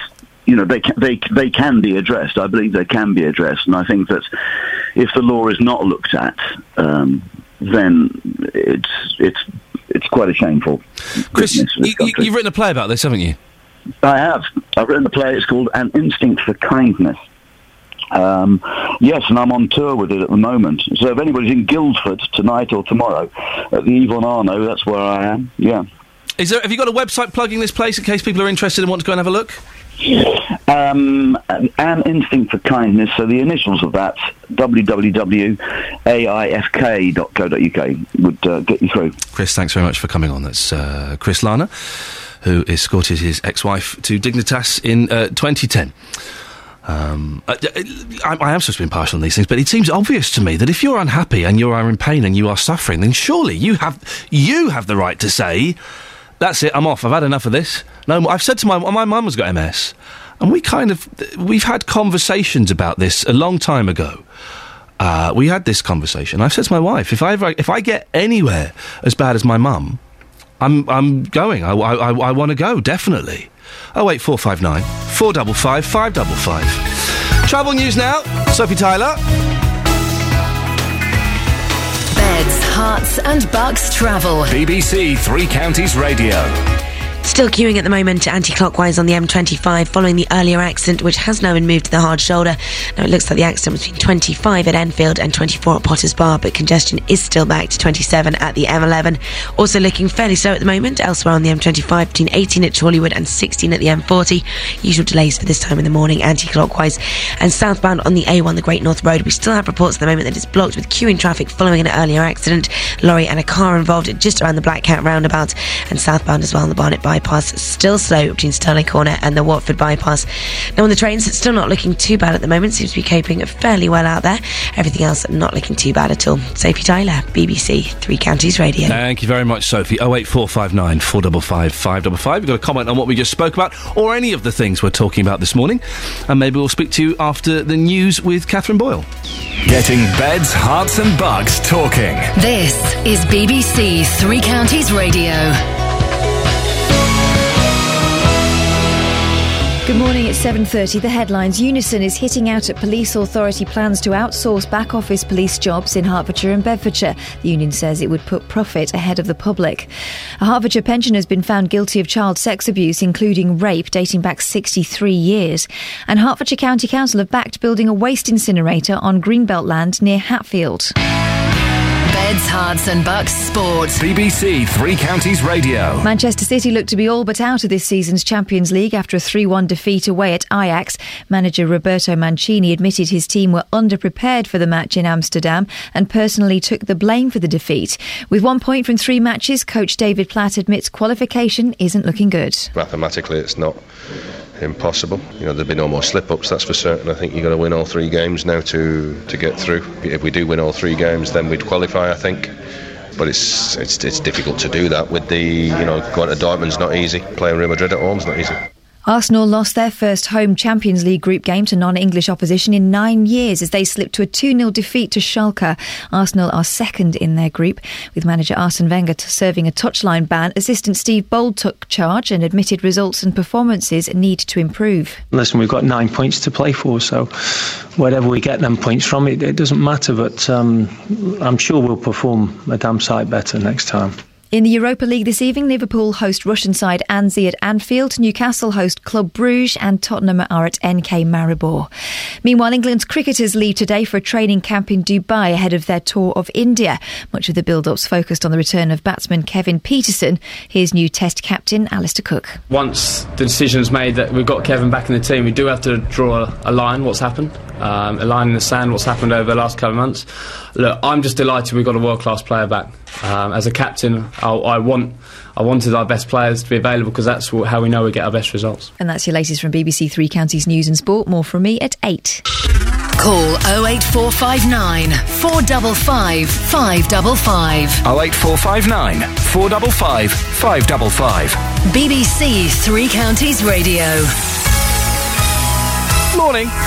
This is Iain Lee, B B C Three Counties Radio. Do give us a call if you want to talk about any of the things. Coming up in the next half an hour, several supermarkets are putting the cost of petrol down by tuppence. But on average, it's still one pound thirty-three a litre. Is it becoming too expensive for you? one pound thirty-three, even after the... I, I see it very... I, I don't think I've seen it less than one pound thirty-seven recently. And even with the tuppence off, that's one pound thirty-five. Some places, one for, one pound forty-two. You, you, can, you can stick that, sir. I shan't be paying that. oh eight four five nine, four five five, five five five. Can we find in the three counties, where is the cheapest, the most expensive petrol, please? What's the highest price? I don't want to know the name of the shop or the garage that's selling it. I just want to know the area. The highest and the lowest price petrol you've seen. oh eight four five nine, four five five, five five five. Let's try and find some bargains today. Now, yesterday we told you all about a protest taking place against plans to build a controversial waste incinerator near Hatfield House. The plans have been approved by Hertfordshire County Council. The Veolia group will process nearly four hundred thousand tonnes of waste every year at the plant. Protesters say that this is unnecessary, it's too big and it is ugly. Hertfordshire County Council says the incinerator is needed to deal with a growing and costly waste problem.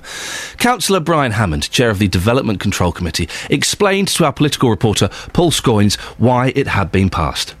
To be absolutely simple, it was passed because eleven of our members out of the fifteen uh, were, com- were convinced on the arguments in, in favour of the, of the application. And I think that uh, particularly they, they were mindful of the need for the county to manage its own waste. You know, we've been, we've been exporting waste to Bedford, to Cambridge, to North London, parts of Berkshire for so long that quite correctly we're under pressure to organise it ourselves within the county. And on the location of the site, I mean, we heard from the owners of Hatfield House, a Grade One listed property, the county's most popular tourist attraction, as we were told. This will be very visible from that uh, from that site. I wouldn't agree it's very visible. Uh, I think the average tourist going to Hatfield House will not be wishing, looking at the sky as they're going around the house. Well, the, the, the owners did give a, a, a whole list of places where they, they were convinced not just the, the stacks but the plume would be visible from as well. But I, I'm, I'm not sure it would be sufficiently visible or unattractive to put off the tourists. They'll, they'll be going around Hatfield House, and at some stage, if they choose to look in a certain direction, they will see it. If they choose to look in a certain direction, they will see it. Uh, that was Brian Hammond, uh, councillor and chair of the Development Control Committee, speaking to our reporter Paul Scoynes. Cathy Rowe is from Hatfield Against Incineration. She joins me now. Morning, Cathy. Good morning. Uh, you were at the protest yesterday, were I you? I certainly was. As were yes. busloads of people, as we heard. There were busloads of people, yes. What was it like in there? Oh, um... Well, um, of course, it would have been much better if the councillors had actually seen some sense. But, of course, from the comment that you've just heard from Brian Hammond, you can see that they're not open to sense. I mean, if he's talking about, you know, walking around the house, he seems to have forgotten that Hatfield House has got a huge park, gardens, and, of course, the, the impact on that that is absolutely essential and that might put off the tourists very much. And, of course, that not, you know, it's a building with a plume of emissions visible coming mm. out of it. So, um, I mean, this is a kind of boneheaded comment that was made yesterday by some of the councillors, and also, of course, what he's just said, totally, totally blind to any kind of open way of looking at dealing with waste. All they can trot out is, right, we've got a problem with landfill, so we'll burn it. I mean, this is, you know, this is back in the dark ages. Uh, they're not looking at forward-looking solutions, proper solutions to what is a waste problem of landfill. What are the other alternatives then, Cathy? Because this, this ticks two boxes, isn't it? It's, it's a way of getting rid, rid of waste and it creates energy. Yes, it does, but um, one of the things that came out yesterday, they're claiming it, it's not um, it's not sustainable energy. They produced no data whatsoever. This was one, I mean, one of their many, many weaknesses in their case yesterday, that they don't provide the data to prove what they say they're proving, because, of course, they claim that they're proving that they have very special circumstances to override all the harm that would be done by it, by the, the incinerator being there. They admit it's inappropriate development, it would create harm. They admit this. But they're saying that's overridden by their need to um, get rid of this waste. But, of course, they could. What they should be doing is getting proper estimates of what the recycling might be like over the next thirty years, which is what we're talking about. We're not talking about next week. Mm. Um, they should get estimates that are realistic and how much change there could be in the amount of waste that's actually produced, because, of course, waste is going to be reduced at source all the time. Waste is being reduced at source. But not, but not enough. There is always going to be waste that we can't recycle, isn't there? And, and we can't keep la- landfilling. So what would you suggest we do instead? Well, this is what I said. I said you increase recycling to the absolute maximum. Now, when you say there's always going to be waste, I have got here in Welwyn Hatfield three bins. One is for food, garden waste, one is for recyclables, the other is for anything else. Well, there isn't very much in the anything else bin if well, you're actually very careful well, about Cathy, it. Cathy, that's Cathy. Listen, you're bending the truth slightly. Cause no, I also, no, no, I'm you, not. Well, listen, you are, because I have bins, Cathy. Well, I've then got, you're not recycling properly, because what you've got to do is make sure that every single thing that could be recycled is recycled. And I do that, Cathy, but so I also I, I also well, have uh, two boys. I've got dirty nappies. First thing, ah, can't recycle ah, those. Well, nappies, you see now, if you get onto nappies, yes. you're getting here to this is where the source of the whole thing right. has got to be. What do you suggest I we mean, do instead of use nappies? Well, obviously, going back, I'm afraid, I know it's... Uh, it's not, some, we're not, we're not going to start boiling that. You could go back to the old system, we're, but also they do need to develop some system, and I believe there are systems in development now to actually recycle dirty waste like nappies. Cathy, listen, it's, it does sound a little bit... We're talking bit, about thirty years. Yeah, I know, but it does sound a little bit like you're, you're, you're clutching at straws by criticising me for not recycling enough. I know how much waste I've got that I can no, recycle. No, I'm not really criticising you. No, I, I think, listen, I Cathy, think, listen, big, listen, I think listen, recycling's very Cathy, difficult. Cathy, recycling's listen, very difficult, and people have to... Listen, uh, get on with it. Listen, Cathy, I, I, you know, I know how much can be recycled, I know how much can't be recycled, and there is still lots of stuff that can't be recycled. What moment, do you suggest? What moment. do you suggest we do with that stuff? Well, if it's totally inert, of course it can be landfilled. What you mustn't landfill is anything that's going to give off methane and is. But we're is running out of landfill space. Landfill isn't well, an option to, in the future. Sites, there are sites, in fact, for landfill. That will be there filled are sites up. For landfill. They'll be full. No, there are sites for landfill. If it's full. vastly reduced, there are, no, no. This we, is a, Cathy, it's a nonsense argument. Anyway, well, I'd like no, to talk, no, no, I'd no, like not, to talk about. Not anyway. Not anyway. Let's just do I'd this. I'd like we to talk about what happened yesterday. You can do in a second. You can do in a second, Cathy. Cathy, you can do in a second. I'll let you get into that. I promise. But this is a very, very important thing that you can't brush over. We can't keep landfilling forever. We can't do it because there will there we're will not, come a point. We're not saying landfill. If you just you anaerobic, you use anaerobic digestion for food and any compostable waste. But we're not. You uh, recycle I'm not listening at all. every. I can see, I why, am listening I can see why I got heated yesterday, because you're not listening. You've just said that we can keep landfilling, and then you've said that you're not no, talking about I landfill. No, I said a small amount of landfill is acceptable for anything that is totally inert. But I didn't we, say we could keep landfilling. We do not want landfilling because obviously it's not good for the environment to keep filling up spaces. Okay, with what happened yesterday? Because you're contradicting yourself, Cathy. I'm getting very little sense here. What happened yesterday? What happened yesterday was that the councillors were trying to say that they had overriding need to um, override all the harm that would be caused. But of course they didn't prove this because they didn't pre- present correct data. They didn't protect... correct data on the amount of waste they've got and will have in the future. They didn't present any data on the fact that this actually this burning process wouldn't create carbon, creating climate change. There was lot. They didn't present a proper alternative sites assessment. It's absolutely full of flaws. That there are other sites. Um, they didn't. Uh, explain why they hadn't consulted with Hatfield House in the first place. They didn't actually consult with them until Hatfield House put in a late objection. They didn't um, explain what can happen about the traffic impacts on the residents and on Southfield School. They didn't counter any of these arguments about the site. They had no case except to say, oh, we've got overriding need. Now, they haven't got overriding need because what we're saying is this incinerator is far too big. It's three hundred eighty thousand tonnes it would cope with. Now, that is not... That is much, much bigger than they're going to need now or in the future. You know, they've actually made a contract with uh, Veolia for a minimum of one hundred eighty thousand tonnes. Cathy, we'll leave it there. Thank you very much indeed. I think I can see part of the problem of the protesters is, is that the, the, no one... And l- listen, I'm not uh, saying I'm for or against this either way. I, I don't live there. I don't know. But no one has, um, has come up with a viable alternative. No, we, none of the protesters we spoke to yesterday, and Cathy there... No one has come up with a viable alternative.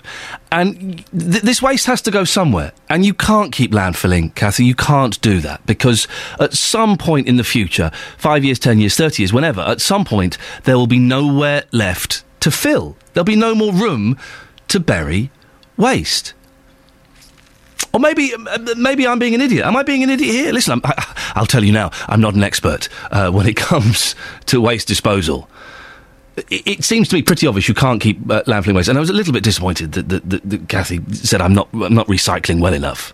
Trust me, I, I am. My council are pretty tough on that. Uh, and everything that can be recycled, we do. And there's still a lot of rubbish that goes in the bins. oh eight four five nine four five five five five five is the telephone number. Petrol! Apparently it's going down by tuppence. Um, on average. The average price is one thirty-three a litre. I've not seen it. Esther in Luton, how much are you paying for petrol? Um, I get mine up um, up Farley area, but where I work, I went past the petrol station yesterday. I won't name it, but it was one four eight for petrol, one four nine for diesel. I beg your pardon, Esther. There, there was a blip on the line for a second. I thought you said one four eight for petrol. Correct. That's Wowzers! Don't don't tell yeah. so don't tell us the name or anything, or give the, the street. No. Rough, roughly, what area was that in? Uh, um, if I say the, the place, you'll know exactly okay. where it is. So okay, I'll say, don't, don't, um, in that case, don't. It. Okay, yeah. all right. Well, that's yeah. that's incredible. And well, I'm guessing there were people still filling up there, were there? It's the only one around for a, a long way, so you have to. It's but I don't. It, how much do you do you normally pay, Esther? Um, about one three three, something like that. Wow, see, uh, it, it, one three seven. I mean, one three six, I'm definitely in. Even if I don't need it, I'm stopping. If I saw it for one three three, I'd be there. But, Esther, thank you for that. one four eight for petrol. one four nine for diesel. Can anyone beat that in Beds, Hearts and Bucks? We're looking for the... I, I, and I don't want to name the companies. I don't want to, you know, uh, or, or know the exact areas. I want to know the highest and the, the lowest price of petrol that you have seen. one four eight. Really? oh eight four five nine four five five five five five. Beds, Hearts and Bucks Travel. B B C Three Counties Radio. One, we are still looking at delays at the moment between thirteen at Bedford and twelve at Flitwick, and also fairly slow again around junction ten at Luton Airport. Now, anti-clockwise on the M twenty-five, it's still slow as well between junction twenty-eight at the Brook Street roundabout and twenty-five at the A ten for Enfield. Will take you around forty-five minutes to get through that stretch, and another forty minutes to get through from nineteen at Watford to fifteen at the M four. Now, in Roxton, the A one Great North Road is still blocked in both directions with queuing traffic following an accident. A lorry and a car involved just around the Black Cat roundabout. Trains aren't looking too bad at the moment. Tubes are also looking good on the local live departure boards. Sophie Tyler, B B C Three Counties Radio. Thank you very much, Sophie. Morning, it's seven forty-five. It's Thursday, the twenty-fifth of October. These are your headlines this morning on B B C Three Counties Radio. Unison is accusing the police authority of putting profits before the public with its plans to outsource police support jobs in Hertfordshire and Bedfordshire. Hertfordshire County Council have backed building a waste incinerator on Greenbelt land in Hatfield. In sport, England's cricketers leave today for a training camp in Dubai ahead of the tour of India. Your weather today for Beds, Hearts and Bucks, staying mostly cloudy with some patchy rain or drizzle. Top temperature, mm, thirteen degrees, brilliant. Coming up, imagine what it must be like to live daily in fear because of prostitution and crime in your area. Well, that's exactly what the residents in one part of Luton are feeling. Before eight o'clock, we'll hear from someone from the English Collective of Prostitutes on the issue. B B C Three Counties Radio. Every weekday afternoon from three, Roberto Peroni. And it's fair to say you have quite a thing for Miley Cyrus. Yeah, you could say that. How many tattoos do you have? At the last count, it was seventeen. What happens, Carl, if your passion for, for Miley Cyrus ends? I hope not. Roberto Peroni. The people who are around, for example, I don't know, your mum or your wife, your partner, and you say, I'm going to go on another jump from the edge of space or as high as I can possibly get. They must think, oh no, here he goes again. Well, I've got to be honest, I hope my dad's not listening because he still doesn't know that I jump. Your dad does know you're director of the National Space Centre. He knows that. Let's hope he doesn't make the link and start finding out about my skydiving life. Roberto Peroni, weekdays from three on B B C Three Counties Radio. Can we find petrol more expensive than one forty-eight a litre? That seems, that just seems criminal, doesn't it? one forty-eight a litre? No. One th- if I see one thirty-six, I'm in. I'll have some of that, please. Anything other than that. Wow, it's Christmas, surely. Now, imagine what it must be like to live daily in fear because of prostitution and crime in your area. That's exactly what the residents in one part of Luton are feeling. They say the council are not doing enough to improve the area and make it safer. A local charity called Azalea, who offers support to women involved in the sex trade, has also been criticised because people living and working locally feel the work they do encourages prostitutes to stay in the area. If we look in here, it's, it's pretty grim. We can see wine bottles on the floor, which have obviously been discarded, dirty tissues. Yeah. There's an empty condom packet as well. There's two, yeah. Pretty grim. Extremely grim, and this is what we have to live with, and this is what um, Azalea and the councillors should come and be, this is where they should be putting their sympathy with us, and they should see what, this is what their clients do to us. You see every kind of um, human dereliction that you could never believe was possible, and having sex up people's front doors. Once it starts getting dark, you know, you're always having to look out of who's coming into the shop. You always have to look out the window, you know, and there's also customers who come in complaining about people coming into their cars when they're stopping. You know, you you you face verbal abuse from them sometimes, and even at times there's been physical as well. I haven't been able to go out in the evening because I've been accosted by cab crawlers, and cab crawlers continuously go around these streets. Um, the reason I don't see any prostitutes now is because I just don't go out at all in the evening, and um, my daughter can never go out at all in the evening either, and we do feel like prisoners. Um, one time I was followed, and I, I know that what's going to happen because I can tell by the way these men follow me what they're going to say, and they, they start tr- acting weird and coming really close to me and stuff, and um, and then I know they'd kind of ask me for business, that's what they say to me. But um, I feel like prey. Uh, Carrie Mitchell is from the English Collective of Prostitutes. She joins us now. Morning, Carrie. Good morning. Carrie, when you hear um, accounts like that from people living in Luton, what they have to put up with, you must sympathise with that. Well, there's a lot of life going on. And, um, of course, it's difficult for people if they feel they cannot uh, say to somebody who is, you know, they think is going to ask them for business, they can't just say, no, go away, I'm not working. Um, but the point is that, you know, there is um, increasing poverty.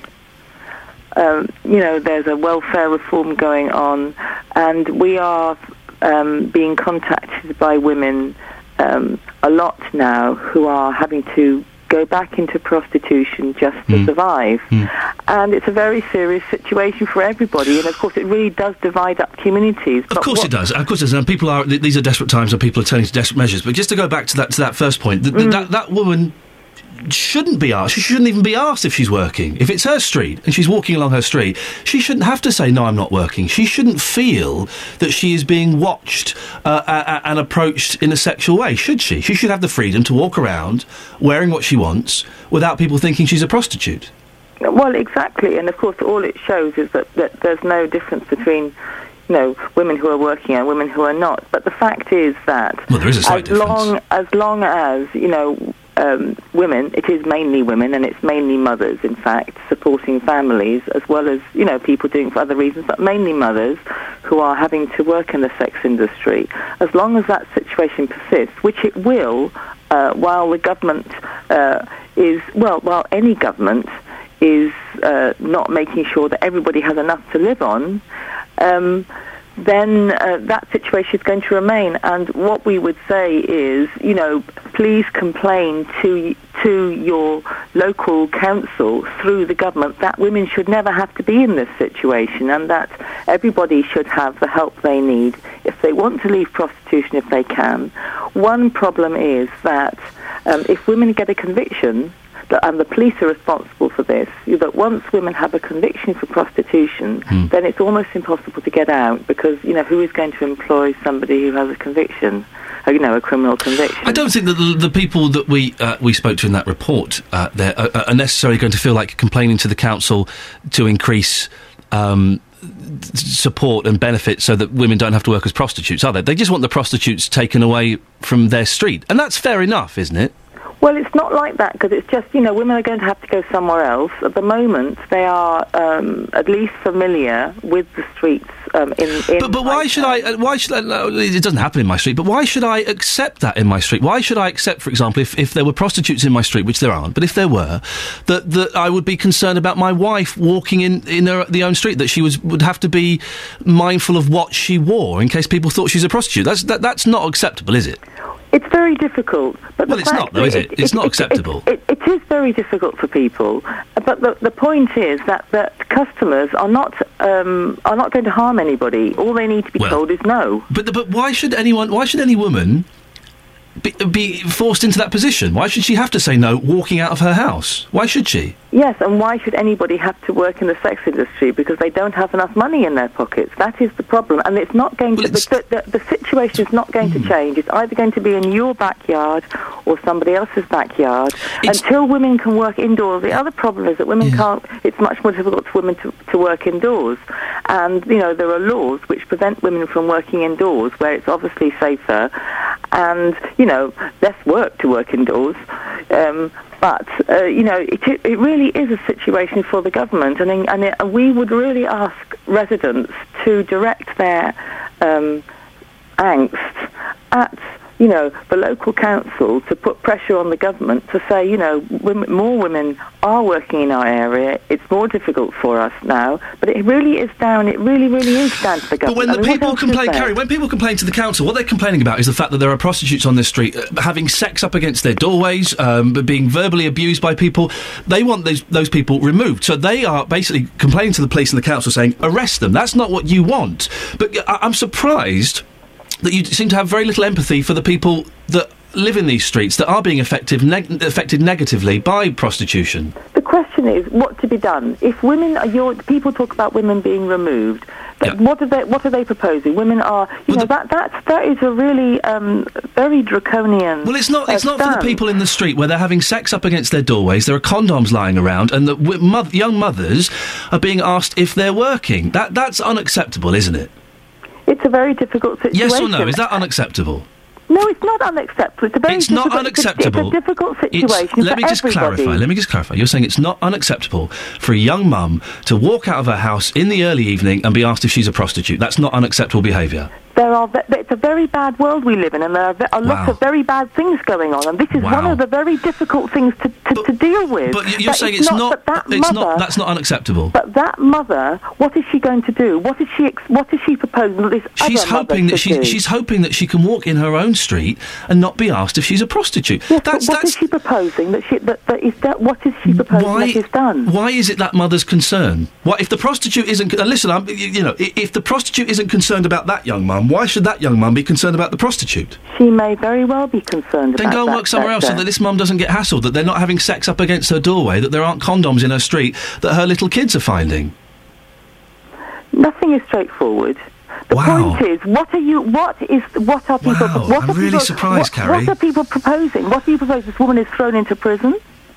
What, I, is, is I'm not what, proposing what, anything, but this is what the, the people on this street w- w- would probably want. Whether that's right or wrong, what that's what they that want, because solve? That solves the fact that this young mum is not being asked if she's a prostitute, which is quite a big she, thing. And then when she comes out of prison, how, what, what does that solve? You seem to have taken, Carrie, a very one-sided opinion on this, and, and uh, it's it's admirable that you are on the side of prostitutes, but I, I'm surprised and a little bit disappointed that you seem to have no empathy for the people who aren't working in the sex industry that are affected negatively by this.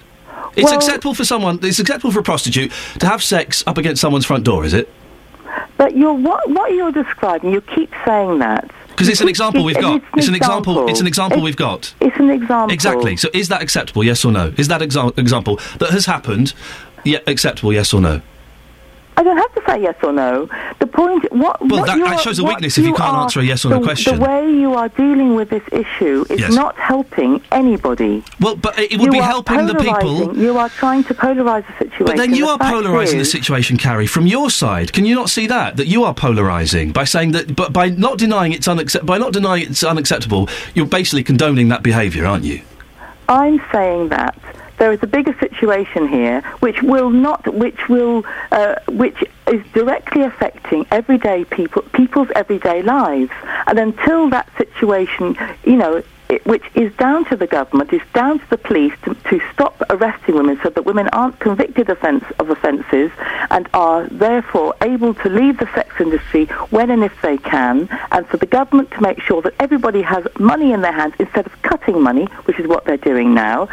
Um, as I say, women are having to return to prostitution. Women are more women are having to go onto the streets just to get money to eat, just to get money to eat, and that is a situation that people are facing. That is also a completely unacceptable situation, and to pose it in the way that you are does not help the situation. Does not help the woman in her house who feels she can't go out, and it does not help the woman who is having to work on the street. That is all I'm saying.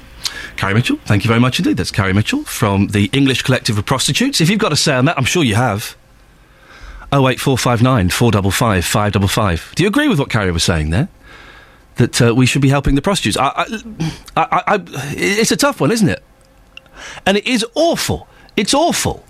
I don't need to go get, thinking I'm dead against these women. It's awful that young mums have to turn to the sex industry to pay for food for their kids. Of course it is. But it's also really awful, and, and Carrie didn't seem to pick up on this, and uh, however much I tried to get her to listen, she didn't seem to quite hear this. It's awful, awful, also awful that a young mum can't walk out in her street without being asked if she's a prostitute. that there are people having sex up against their front doors, that there are condoms in the street. That that's that's awful as well, isn't it? And uh, while I'm empathetic to both sides, I guess I have to kind of fall on the side of the woman who isn't the prostitute. It's a tough one. Oh wait, four five nine four double five five double five. Right, let's get the travel news out. Sophie Tyler. Beds, hearts, and bucks travel. B B C Three Counties Radio. Heading through Roxton on the A one, the Great North Road, it is still partially blocked with queuing traffic following an earlier accident, a lorry and a car involved at the Black Cat roundabout. Now congestion is back to the St Neots Junction, and on the A four two one, that's the Bedford Southern Bypass, it is still looking slow as well, back towards Great Barford Bypass. Now southbound on the A one Barnet Way, it is still slow as well between Stirling Corner and the Watford Bypass, but moving on to the motorway southbound on the M one, we're still looking at twenty minute delays between uh, thirteen at Bedford and twelve at Flitwick. Also still slow as well between Junction ten at Luton Airport and nine at Redbourne, and anti-clockwise on the M twenty-five still slow as well, just between twenty-six at Waltham Abbey and twenty-four at Potters Bar. Sophie Tyler, B B C Three Counties Radio. Thank you very much, Sophie. It's a lively show this morning. Sparky. I will describe it, sparky. Maybe we'll speak to you after the news and sport with Catherine Boyle. Getting beds, hearts and bugs talking. This is B B C Three Counties Radio.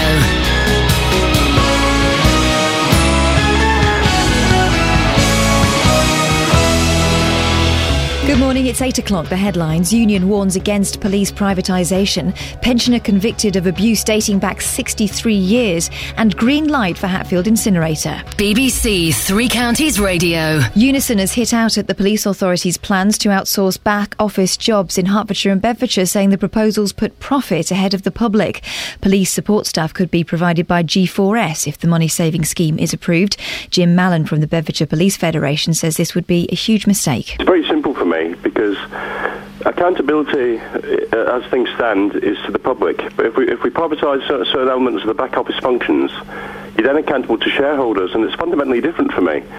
Two British service personnel have been killed in Afghanistan. A Royal Marine from forty Commando and a female soldier from three Medical Regiment died from injuries sustained whilst on patrol in the Nahr-e-Saraj district of Helmand province yesterday. Their families have been informed. A Hertfordshire pensioner has been found guilty of child sex abuse, including rape, dating back sixty-three years. In what's believed to be one of the oldest criminal cases in U K legal history, seventy-eight-year-old Reginald Davis has been found guilty of thirteen offences committed in Wales between nineteen forty-nine and nineteen seventy-three. The former serviceman was arrested last July in Australia and has since been living in Sawbridgeworth. He'll be sentenced tomorrow. Hertfordshire County Council have backed building a waste incinerator on Greenbelt land in Hatfield. The final decision could yet go to a planning inquiry, and campaigners are fighting to fi- vowing to fight on. And they'll have the full backing of the M P for Welwyn Hatfield and Conservative Party Chairman Grant Shapps. Since this incinerator has been planned, the recycling rates have already shot up locally, and that's going to be replicated across Hertfordshire. The location at which they want to place this incinerator is right next to a special needs school. It means all the traffic will go past there and past my local residents. It's the wrong location, as well as their maths being faulty. Councillors in Hemel Hempstead have agreed to spend fourteen million pounds on new council homes, the first for over twenty years. Over seventy new houses and a hostel for the homeless are being proposed in Dacorum within the next three years. The council secured one point five million pounds worth of funding from the Homes and Communities Agency. Figures out this morning are expected to show the economy is growing again, bringing to an end the double-dip recession. Analysts are forecasting a rise in output of just over half of one percent between July and September. The economy shrank in the three previous quarters. In sport, Manchester City's chances of reaching the knockout phase of the Champions League are hanging by a thread after another defeat, this time three one away to Ajax. Meanwhile, Arsenal lost their one hundred percent record in the Champions League this season after goals from Klaas Jan Huntelaar and Ibrahim Afellay saw them lose two nil to Schalke. As for the weather, staying mostly cloudy with some patchy rain or drizzle, and a top temperature of thirteen degrees Celsius, that's fifty-five Fahrenheit. There's more news and sport online at bbc.co.uk slash three counties. B B C Three Counties Radio, first for news.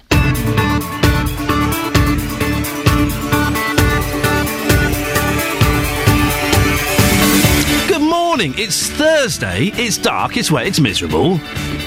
It's Thursday the twenty-fifth. Ooh, there's two months till Christmas. I know, I know. I, I, I love Christmas. I'm well excited about it. Always. Two months. I'm off to Glasgow. I've got a couple of good weeks. I'm off to Glasgow tomorrow. See a concert. Couple of concerts next week. I'm living the dream, dear listener. You don't need to know about that. You want to know what's coming up in the last hour of the show before nine o'clock. Well, there are concerns over outsourcing policing in Hertfordshire and Bedfordshire. We'll talk about that in a minute. And supermarkets are dropping the price of petrol by twopence.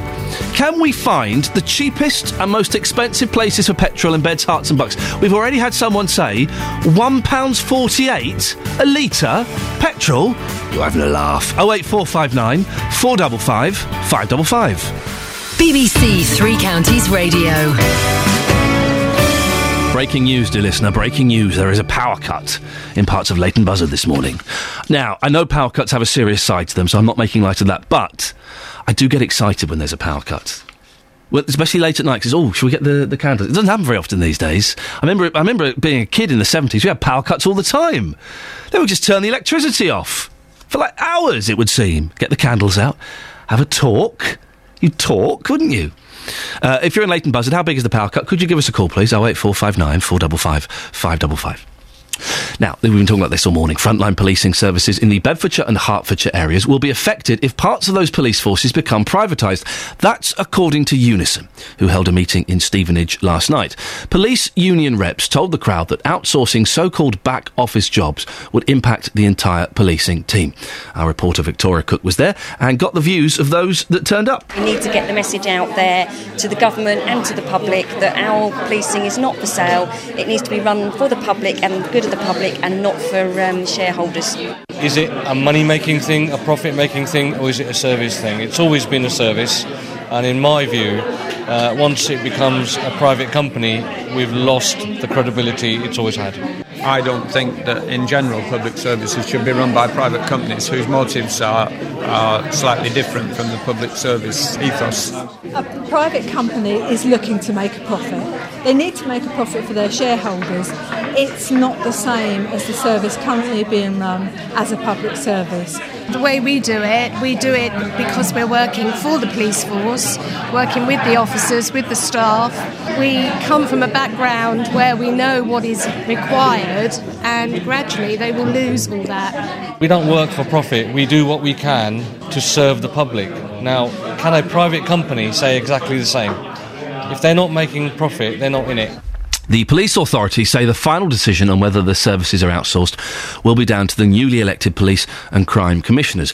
Lorraine Callagher joins us now. She's the regional organiser uh, for uh, Unison. Good morning, Lorraine.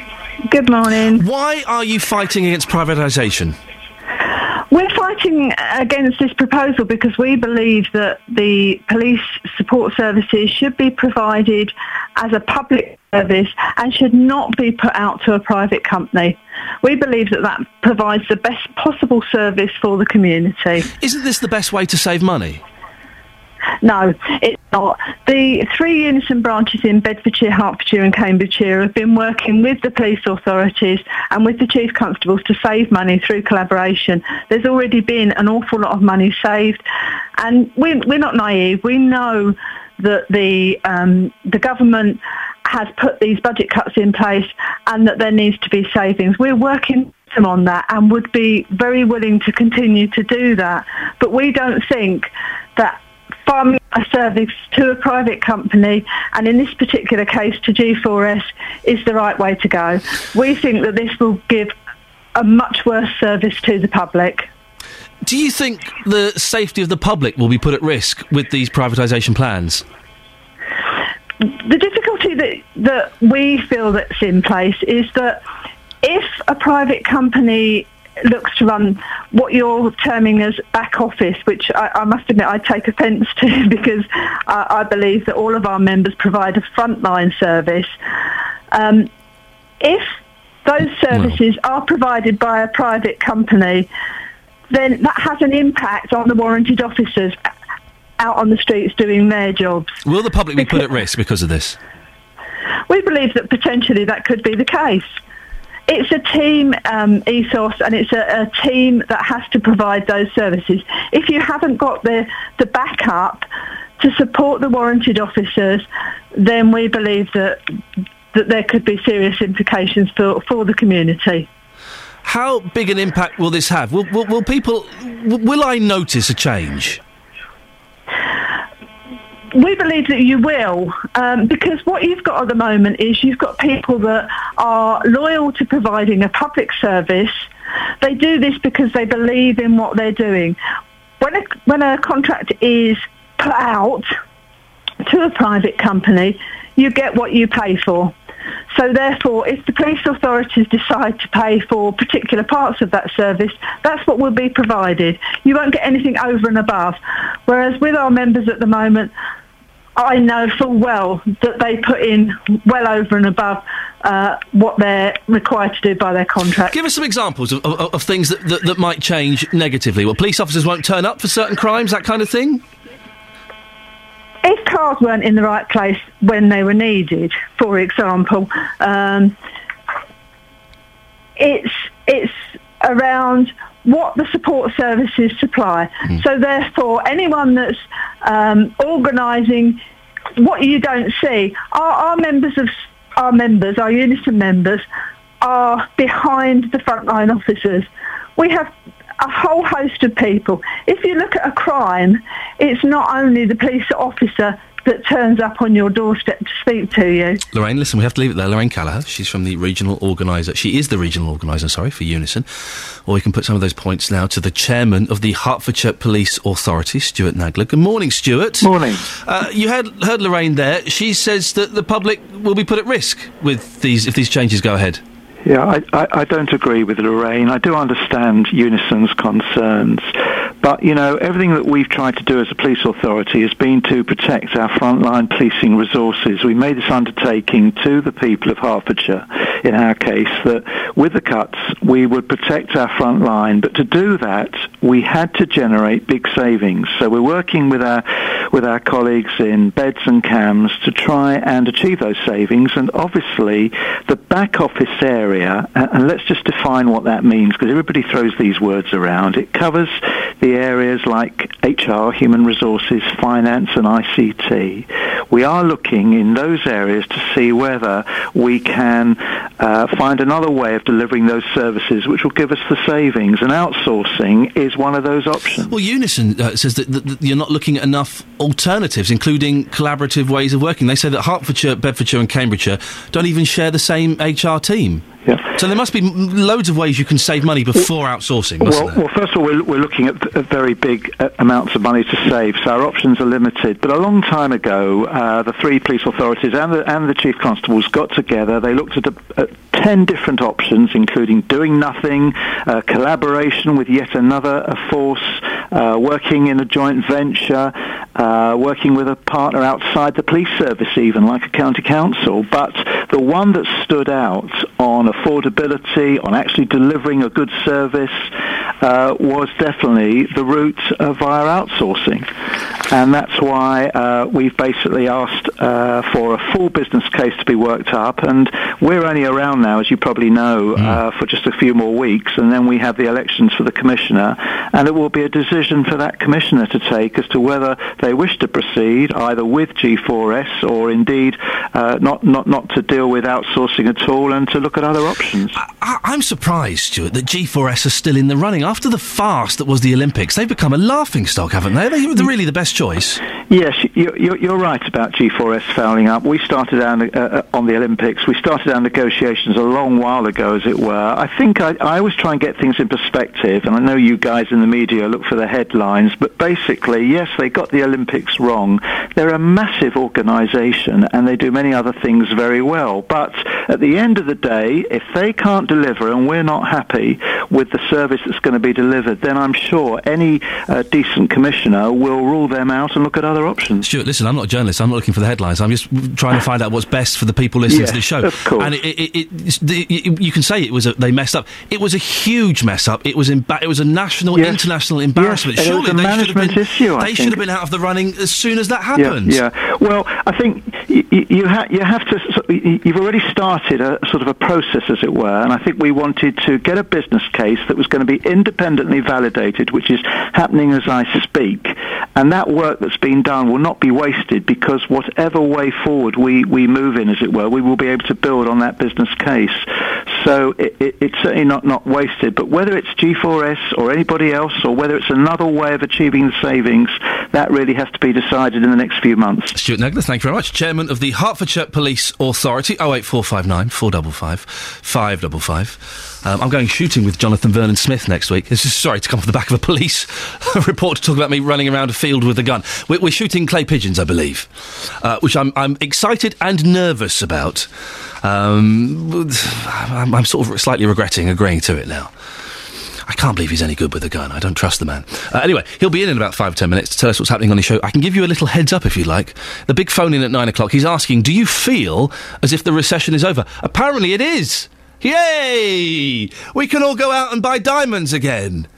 Yeah, he'll be joining me in a few minutes to tell us uh, a little bit more about that. Right, travel news now. Sophie Tyler. Hearts and Bucks Travel. B B C Three Counties Radio. Heading to Roxton in both directions on the A one Great North Road. It's still partially blocked with queuing traffic at the moment following an earlier accident. A lorry and a car involved. Now, it's just around the Black Cat roundabout, but we do have congestion on the Great North Road back to St Neots Junction, and on the A four two one, that's the Bedford Southern Bypass, back towards St Neots Road as well. Now, northbound on the A one M, the one lane closed on the Exit Slip Road following a broken down vehicle at Junction eight at Stevenage, and southbound as well, still looking like we have delays of around fifteen minutes between fourteen at Milton Keynes and thirteen at Bedford, and again between junction ten at Luton Airport and nine at Redbourne. Now, anti-clockwise on the M twenty-five, we still have delays of around an hour between junction twenty-eight at the Brook Street roundabout and twenty-four at Potters Bar, and uh, also between Chorleywood at eighteen and fifteen at the M four, more delays of around fifty minutes. Everything else not looking too bad at the moment. Sophie Tyler, B B C Three Counties Radio. Thank you very much, Sophie. Morning, it's eight fifteen, Thursday the twenty-fifth of October. These are your headlines this morning on B B C Three Counties Radio. Unison is criticising police authority plans to outsource back office jobs in Hertfordshire and Bedfordshire to G four S, saying the proposals put profit ahead of the public. Welwyn Hatfield M P and Tory party chairman Grant Shapps says Hertfordshire County Council have got their maths wrong over plans for a waste incinerator on Greenbelt land near Hatfield. He says improving recycling rates means it's not needed.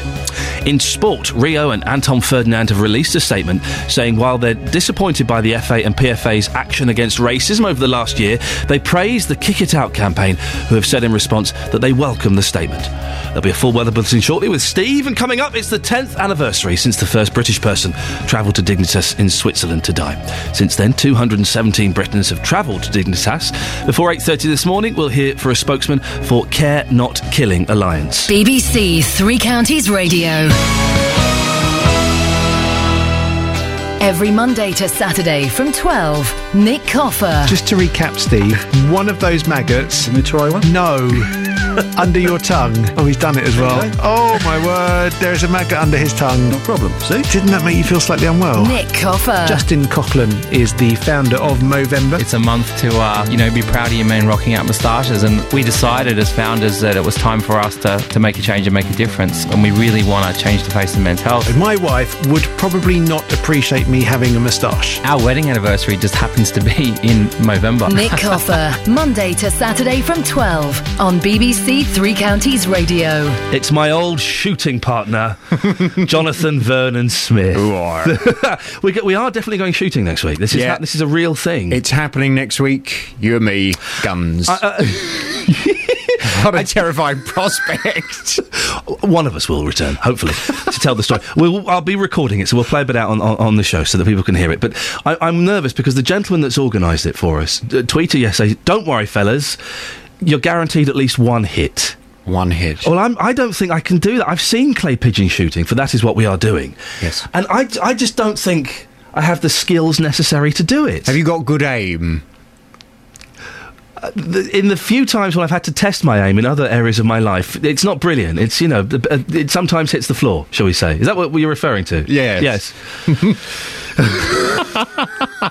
So, uh, oh my word! Is well, this could be worrying. By, by the way, your your phrase of, of, of putting it under a brick has now entered uh, the English language. It has means it really? It means keeping something safe or keeping something dry. Yes, putting it under, Put a, under brick. a brick. I've had so many tweets this morning. If you don't know what we're talking about, go go to the Facebook page. There's a, an audio boo of a clip of, of Jonathan coming into my studio yesterday. I'm really lowering the tone quite significantly. Well, I thought it was a... It's a very highbrow show yesterday. It Jonathan was, comes I'm in. Sorry. Yeah. But yes, but putting things under a brick, it means to keep something dry. I can't wait. Will I get any credit in the Oxford English? I think you might have to. Really good. What's happening on your show this morning? On the big phone in today, do you feel as if the recession is over? Uh, the Prime Minister, David Cameron, is expected to announce later this morning that the worst of the recession is over. He's due to make a speech at half past nine, highlighting figures that are expected to show the economy is growing again, ending the double-dip recession which began in spring two thousand eight. Well, I want to hear from you this morning. This is what is expected. Do you feel as if the recession is over? Do you feel as if the economy has turned that corner and as if things are getting back on track? Perhaps you run a business um, and you, or a shop, for example, mm. and you've noticed that more people are coming in and spending their money again. Perhaps you've noticed that you're you're getting more phone calls from people saying, yeah, actually, I'm going to pay you money to do this job. Perhaps you're feeling more secure in your job and therefore you have a bit of extra money and you think, well, yeah, I think perhaps things have turned a corner. Perhaps we will go out and buy that sofa or that T V we've been thinking about. I want to hear your views from nine. Or perhaps you think, what? Recession over? Things have never been so bad. oh eight four five nine, four five five, five five five. Do you feel as if the recession is over? It's the big phone in this morning at nine. I'm chuckling because I like it when you go off into character.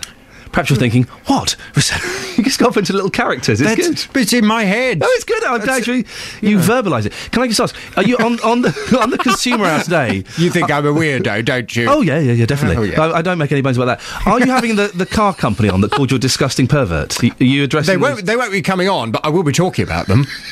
You've uh, never heard anything like it yesterday. For those who don't know, they, they you called them up and they said you're a disgusting pervert and hung up on yes, you. Yes, they. Uh, this is a this is a company that I'm investigating for not one but now two consumers. Really? Yes. Oh dear, oh dear, it's an incredible story. And uh, rather than address the problem, they said that uh, they were going to go on to Google and they were going to uh, tell everyone that I'm a disgusting pervert and ruin my reputation.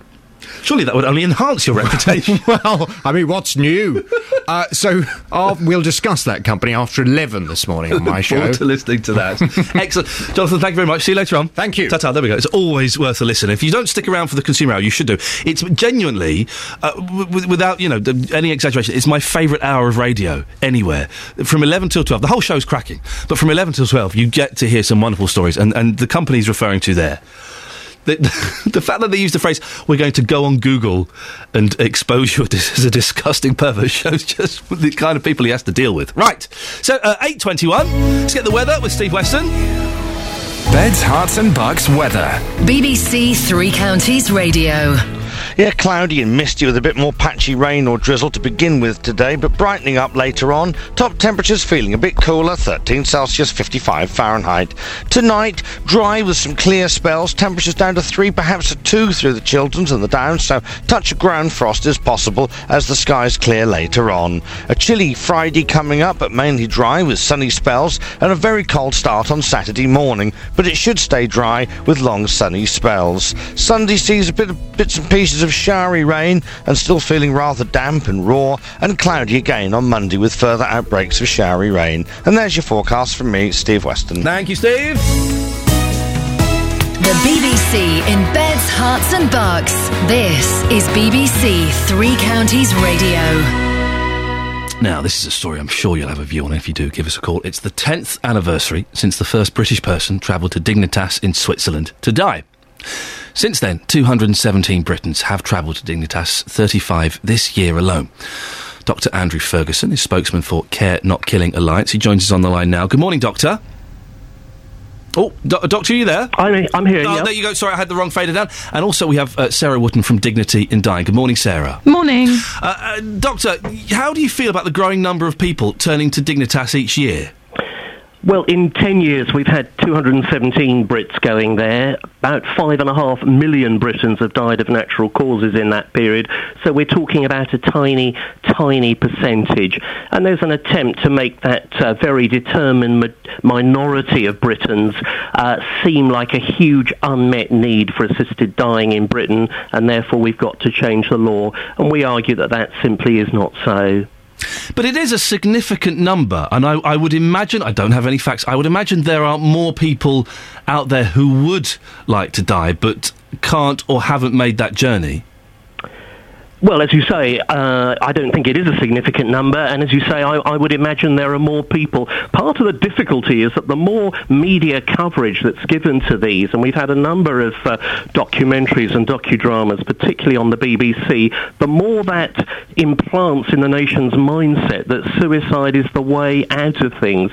There are all sorts of uh, drawbacks about uh, the Dignitas Doctor, suicide I don't think you, facility. I don't think you can blame the B B C for, for uh, telling powerful stories about people people who have uh, gone against their government and decided that their life is not worth living. It's not the B B C's fault, that's happening. You never tell the powerful stories of all the people with disabilities, all the people with serious illnesses, all the people with terminal illnesses, people who are depressed and so on. It's been, been a very one-sided thing. I beg to differ. I think the B B C does cover those aspects uh, quite quite a lot, don't they? Well, give us give us a one-hour programme on uh, primetime television and we'll uh, uh, possibly agree with you on that one. But we, we're getting bogged down here, and I'm not here to... Uh, argue with the B B C. I'm just saying that... Well, you brought it up, sir. That's why I'm referring to it. I think you're being a little bit... Un- I have to pick you up. I think you're being a little bit unfair. Uh, well, we'll have to disagree on that one. Uh, these are obviously emotional things. None of us likes to think about having a bad death.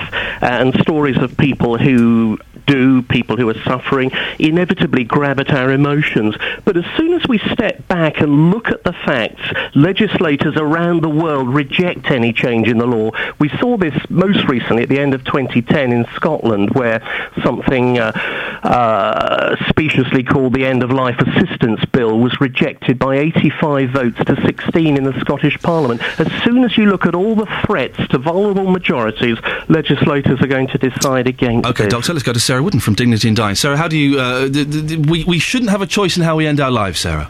I think everybody should have the choice of having a good death, and the definition of a good death is one that they think works for them. So if people want to die at home and they want to die in this country, they want to die in hospital, it depends where they are, who's around them. I think that it's absolutely right that people should have those kinds but of choices. But Sarah, there is so much, there is so much, so many advances in medicine and uh, pain relief that, that, that surely people don't... It's a tough one to argue, isn't it, really?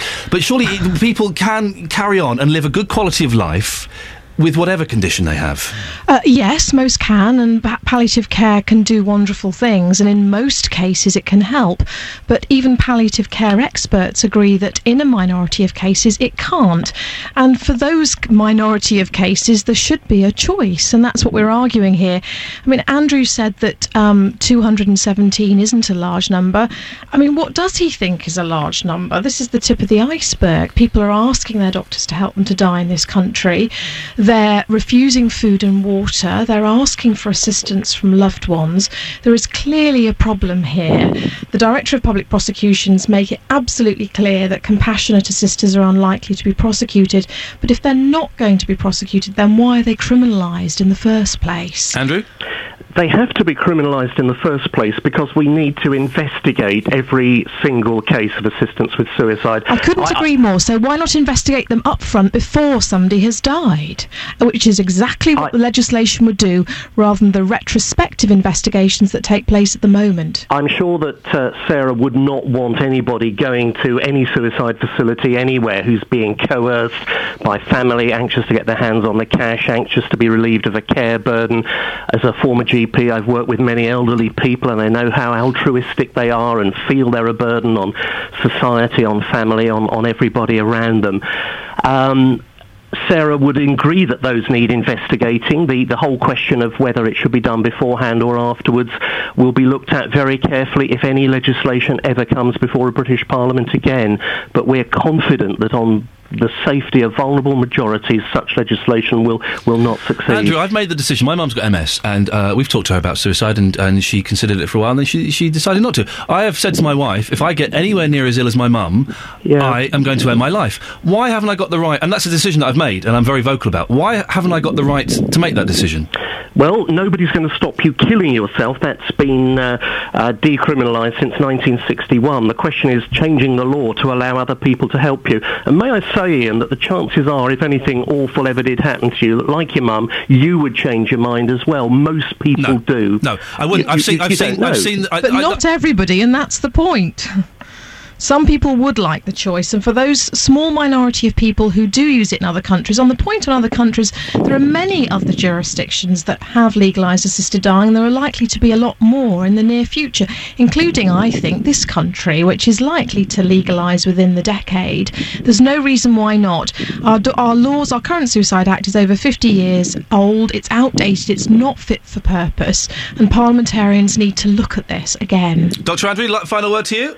We've looked at this in Parliament three times in the last six years and said no very, very clearly. Uh, there are only uh, six or seven jurisdictions around the world that do allow euthanasia. I'm glad Sarah says it'll be a decade. I think it'll be many decades, but never. Thank you very much, Doctor Andrew Ferguson, spokesman for Care Not Killing Alliance, uh, and uh, Sarah Wooden from Dignity in Dying. It's an interesting argument. I've kind of laid my cards on the table. What do you think? Do you, do you think you should have the right to choose when and how you die if you've got a condition? It, the doctor's right. There's a possibility I might change my mind. I've seen how my mum suffered. I, I find it unlikely. I don't want my boys to have to do to me what I've had to do to my mum. I've had to do some awful things. I've seen things and done things that no kid should have to do to their parent. I don't want my boys doing that. oh eight four five nine four five five five five five. Travel news now, Sophie Tyler.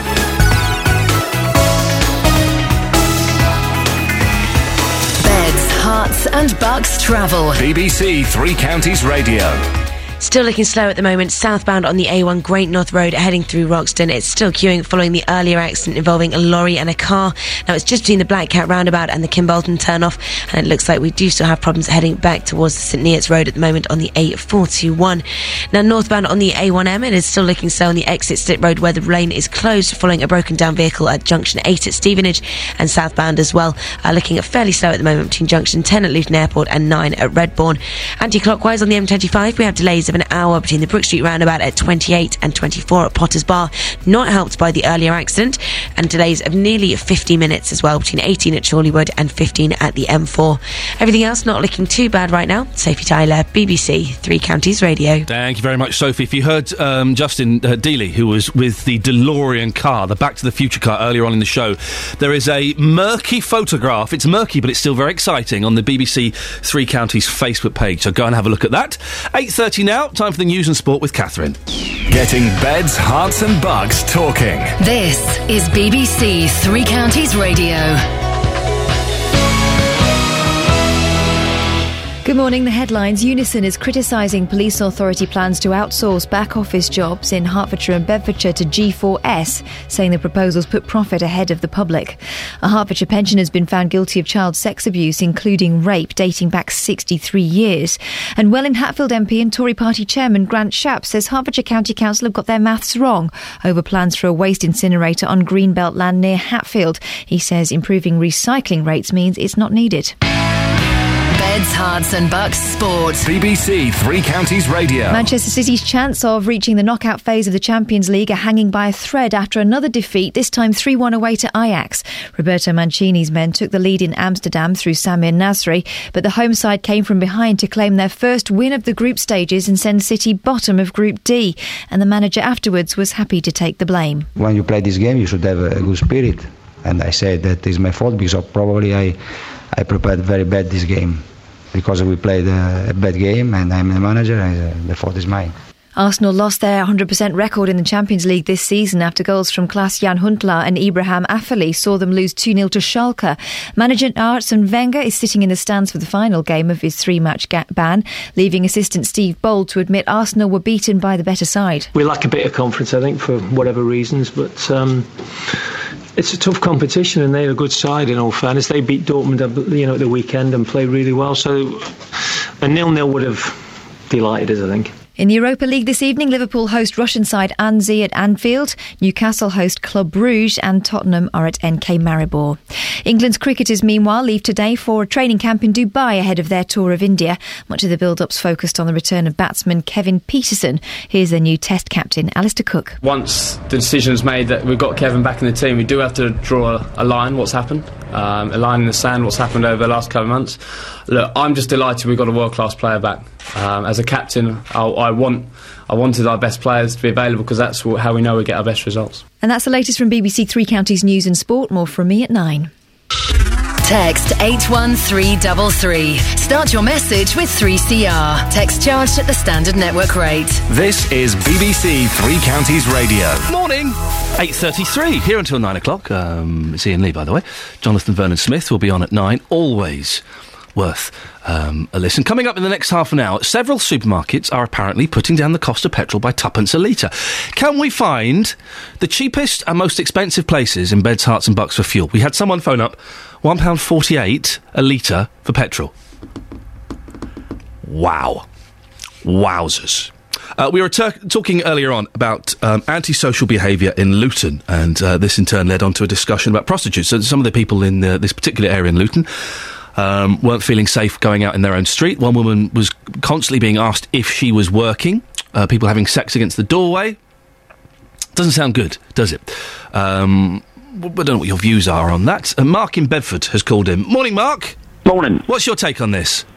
Well, I've worked with escorts for the last ten years um, as a driver, as security, you know, collecting the girls, taking them out of their jobs.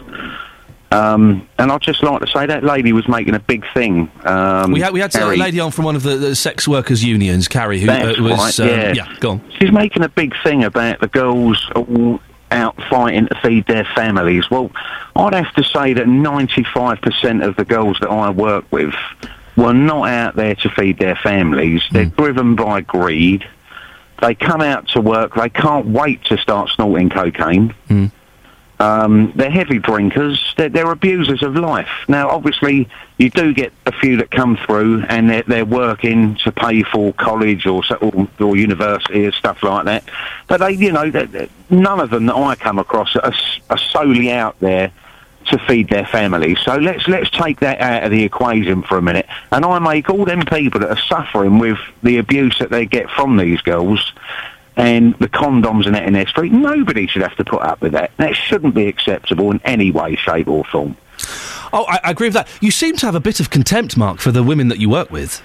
No, not at all. I don't have any contempt for them. Abusers of life? For, well, they are. They Everything they do, they do to the extreme. They're, I have worked with hundreds of these girls, and they, they don't differ too too much. They... They all are of a certain mentality, and I think I really believe that you have to be to work in that industry. May I, Mark, can I ask? Is it is it kind of like a, the, an agency of escorts that you work for That's when you're driving these yeah. guys? May I suggest that, that that perhaps I don't know too much about this world. I'm I'm sort of guessing from what I've seen in films that these girls are perhaps a slightly higher class escort, and the ones that are standing not on... at all, well, not it... at all. They're they, they're actually working. The agencies get paid a hundred to one hundred and twenty yeah. pounds an hour, and the girl gets fifty pounds an hour. Okay, out so that means it's costing like two hundred quid an hour. That the girl, but the girls that are standing on street corners, I would imagine. Uh... No, no, these the girls that are working in these agencies take fifty pounds. Okay, but that per that hour. Would mean that someone is paying two hundred. Someone is prepared to pay two hundred pounds an hour to be with these girls. Then, yeah, if the agency are getting one hundred and fifty, the girls are getting fifty. No, no, the agency gets a total of one hundred and twenty. twenty pounds. When? The girl gets fifty pounds out of that. Uh, an hour? Yes. Okay, so, so the point I'm saying is that, okay, someone is then paying one hundred seventy pounds to be in the company of that girl, correct? No, it's one hundred twenty pounds. Oh, the out agency that. Okay, pays all right. the girl Sorry, fifty pounds out right. of theirs. Okay, so one hundred twenty pounds. It's still more than someone turning tricks on a street corner for fifteen quid a pop. Yes, it is, yeah. And can, can you understand that perhaps those girls that are do it on the street corner doing fifteen, twenty, twenty-five quid, that perhaps that they are in a slightly more desperate situation and could be doing it to, to feed their kids? No, not at all. Um, okay. Because a lot of the girls that do actually work within agencies also work the streets as well. For fifteen they quid pick and choose. Yeah, they pick and choose okay. where they work. Okay, and Mark, they... listen, we'll move on. Mark's got very firm in his, his beliefs that these girls are party girls. They're doing it to feed drug and alcohol habits, and they're just out to have a good time. That they are not there um, because of the desperate situations um, that um, perhaps we've been led to believe they are. What do you think about that? oh eight four five nine four five five five five five. On a lighter note... Good news, everyone. The price of petrol's going down by twopence. Yeah. Will you notice the difference? The average cost of a litre of petrol is apparently one pound thirty-three. I've not seen it at that. B B C's uh, Three Counties reporter Justin Dealey has been speaking to motorists in Milton Keynes this morning. Morning, Justin. Hello, Ian. You you drive past a lot of petrol stations. Have you seen it as cheap as one pound thirty-three? No, I haven't, I've got to say. Have you seen it as expensive, as, as a caller earlier suggested, as one pound forty-eight? We can go better than that oh, in just a second. We can go better. I mean, it's wonderful. Incredible, isn't it? I mean, two pee a litre. Yeah. Will it make a difference? Probably not to, to many people. You and I, Ian, we could probably change our habits of getting to work. We could potentially, of course, look at public transport. transport to save money on fuel. Yep. But taxi drivers, they can't do that, of course. Petrol prices, they clearly affect their business. I've been talking to taxi drivers here at Milton Keynes about petrol prices. Um, Frank Armstrong, well, he says that he's disgusted by them. Absolutely disgusted. It's getting out of hand there. Every day it seems to be getting worse. What's the most expensive you've seen here in Milton Keynes? Um, last week, late last week, two garages close to the city centre, one forty-nine point nine for diesel. Very, very expensive. Now, if your trade has dropped something like forty percent in the last couple of years and you've got these fuel prices which are very, very high, how on earth can you run a successful business? Um, we can't. We're struggling. A lot of drivers are quitting now. I'm thinking about quitting myself, but I don't know what else to do at my age. So what's the answer then? Um, the answer is this, these garages have stopped ripping us off and all start charging a reasonable rate, a normal rate, and all the same price. Instead of one garage a quarter mile away charging sometimes seven, eight pence different for the same fuel. I filled up my car yesterday. I've got a, a very, very small car. It cost me over fifty pounds to, to fill up my car. What do you think will be a fair price for fuel in this country? I remember the days where I thought that one pound twenty a litre was disgusting. Now, of course, it's much higher than that. So, so what do you think will be a fair price? It's hard to say what a fair price is because we know they've got to make money, we know that, but to charge, they shouldn't all be charging different prices when it's the same fuel company that's doing it. All all varying prices, all charge the same. one forty is a reasonable price these days. Okay, thank you very much indeed for your time. Going to move over here to Andy as well, who's a taxi driver. Andy, just been speaking to Frank there, who says that he's close to quitting because he can't take it anymore with the fuel prices, he can't make any money. Would you go along with that? Yeah, yeah, the fuel prices are crippling the industry. Um, you know, that's that comes straight off your profit line. So, or whatever the increase in fuel is just coming straight out of your profit. And we're talking today about Tesco, Sainsbury's and Asda reducing fuel by two pence a litre.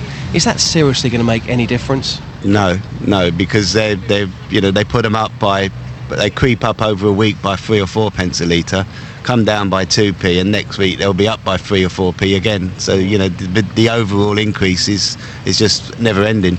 And just lastly, on a lighter note, you're driving a Toyota today. We have been talking about famous cars from movies and also T V programmes. If you could carry your passengers in any car that's been used in a, a film or a T V show, come on, Andy, what would that be? Um, it's got to be the uh, the Aston Martin, and the D B five out of Bond. Bit tight for room, though, isn't it? Yeah, but you'd squeeze them in somewhere, wouldn't you? If you got a chance to drive it, you'd have to put your prices up for that one, wouldn't you? Well, I don't know. They'd probably pay extra to get in it. Fantastic. Thanks so much for your time. Really appreciate it. Thank you. So the words there of Frank and Andy, and I have to say, Ian, I do feel for them mm. because obviously petrol prices have gone up so much in recent years. They can only put their prices up so much, yeah. or people won't use them. And in the last two years, you heard that stat there, a drop in trade of forty percent, and that's without the fuel prices. How on earth can these people make money? And you still talk about public transport, and I'm a big, I'm, I'm a big fan of buses. I love getting the bus, but I coming, in, I come into work at half four. Mm. I can't. I have to drive in, and I, I'm filling up a couple of times a week. And man alive, it's expensive. Justin? It's frustrating. Very, very frustrating. I totally agree. I looked into this about a year ago. I thought, well, if I could get public transport maybe once or twice a week, that would help out. But but you trying to to get a bus or a train to Luton at five o'clock in the morning, it's just not going to happen. So, unfortunately, we're left with no option but to pay these prices, which are crippling the nation. Uh, Justin, thank you very much for that. Excellent stuff as always. We can go now to Brian Madison, who is uh, petrol chairman at the Retail Motor Industry Federation, which represents independent petrol stations. Morning, Brian. Good morning. T- tuppence. It's not a lot, is it? No, and I think we all have to remember that sixty percent of what we pay at the pump is government tax. And the bad news is uh, that the government have got to plan for us another seven pence a litre fuel tax rise in the early months of next year, first of January and then again first of April. So whatever is happening out there on the global uh, commodities market, our government are going to ramp up the price of fuel at the pumps. So over one forty uh, a, a litre is going to be pretty common again early next year? Yes, we're looking at perhaps one fifty as the average price of diesel by the time we get to Easter, and uh, maybe one forty-two, one forty-three for petrol. which is extremely bad news. And obviously we are campaigning very hard indeed, and I'm going to see the Deputy Director of Fuel Taxation at the Treasury tomorrow to say that this government must hold back on any further... Brian, the, the sixty percent that, that we pay in tax is huge, and the, there are opinions on that, but petrol itself is, is so expensive. These, these these petrol companies, these Shells and these Essos and these Texacos, they make billions and billions and billions of pounds. Why can't they take five pence off a litre? We're all working on the wholesale costs which come out of the Rotterdam market. Uh, we're competing, the U K's competing with other European countries to buy refined fuel. Uh, we don't understand exactly what's driving these changes. The market's extremely volatile, and that's why we went to the Office of Fair Trading in January this year with a complaint about anti-competitive and predatory pricing by uh, uh, some of the major oil companies, and the O F T are currently investigating this, and they will announce their findings in January next year, and we hope they will do a full market study, because we all need much greater transparency. Why are some petrol stations, some you get a bargain, you can get it for one pound thirty-three. We've heard stories this morning of one petrol station charging one pound forty-eight a litre. How is that allowed? They are buying from an oil company or a wholesaler, and the price at which they're buying is, we say, uncompetitive, and they should be able to buy at a cheaper rate. And because they're buying at this higher uncompetitive rate, they have to put on their meagre margin. They will not be making a huge amount of money. Well, even the, the shop that's selling it for one pound forty-eight, are they not just being chances because no, they're in the middle of nowhere? No, that, that's right. They, they're probably um, handling a relatively small volume, which Which, uh, adds to their cost. They're probably uh, taking it in small loads, which adds to their cost. Most retailers right. today Brian. are making only two or three pence. We we all know that when you, it's the last petrol station before the motorway, they whack their prices up. Come on. I can't comment on that. Come on, bro. We we know it's a fact. Last last petrol station before the M three, the prices are, are five, six, seven pence more than everywhere else. Why are four or five hundred independent sites going out of business every year? I don't know, Brian. I can't answer that question. We have to move on. Thank you very much, Brian Madison, petrol chairman of the Retail Motor Industry Federation. We've all seen that, haven't we? Just before you go, last motorway, uh, last petrol station before the M four, and the prices are a little bit more pricier. Hmm. Suspicious, methinks. Travel news now, Sophie Tyler. Beds, hearts and bucks travel. B B C Three Counties Radio. Still looking like we have one lane closed and queuing traffic's heading south on the A one through Roxton. This all following the earlier accident. Lorry and a car involved just for the Black Cat roundabout. Congestion is still heading back towards Eaton Ford, and on the A four twenty-one heading east to Great Barford. Now northbound on the A one M, still looking like the exit slip road is closed due to broken down vehicle at junction eight at Stevenage, and anti-clockwise on the M twenty-five. It's still looking at delays of around an hour between the Brook Street roundabout at junction twenty-eight and twenty-four at Potters Bar. Uh, it's also still slow, delays again of around forty-five minutes between eighteen at Chorleywood and fifteen at the M four. Everything else not looking too bad right now. Sophie Tyler, B B C Three Counties Radio. Thank you very much, Sophie. Morning, it's eight forty-six. These are your headlines this morning on Thursday, uh, October the twenty-fifth. Unison is criticising police authority plans to outsource back office jobs in Hertfordshire and Bedfordshire to G four S, saying the proposals put profit ahead of the public. Welwyn Hatfield M P Grant Shapps is accusing Hertfordshire County Council of getting their maths wrong over plans for a waste incinerator near Hatfield. He says improving recycling rates means it's not needed. In sport, Bradley Wiggins says it's more than likely he'll sacrifice defending his Tour de France title to support teammate Chris Froome in the twenty thirteen race. Your weather today for Beds, Hearts and Bucks, staying mostly cloudy with some patchy rain or drizzle and a top temperature of thirteen degrees. Coming up, residents in an area of Luton say they are living in daily fear because of prostitution and crime in the area. We'll hear from a local resident uh, affected before nine a m. B B C Three Counties Radio. Every weekday morning from nine, Jonathan Vernon Smith. I didn't have a problem at all. It was my husband that had the problem. Oh, really? In what way? All I got was, you're going to have reconstruction, aren't you? You're going to have that reconstructed. How the hell did you cope with that? We never slept in the same bedroom again. Jonathan Vernon Smith. We are now in Breast Cancer Awareness Month. Chris was diagnosed in nineteen ninety-six. If I hadn't gone for that x-ray, I sometimes sit and wonder what would be today's prognosis. I am a survivor. And I'm glad to be a survivor. Jonathan Vernon Smith, weekday mornings from nine on B B C Three Counties Radio. Across beds, hearts and bucks, this is Iain Lee on B B C Three Counties Radio. Residents in an area of Luton say they are living in daily fear because of prostitution and crime in the area. They say the council are not doing enough to improve the area and make it safer. A local charity called Azalea, who offer support to women involved in the sex trade, has also been criticised because people living and working locally feel the work they do encourages prostitutes to stay in the area.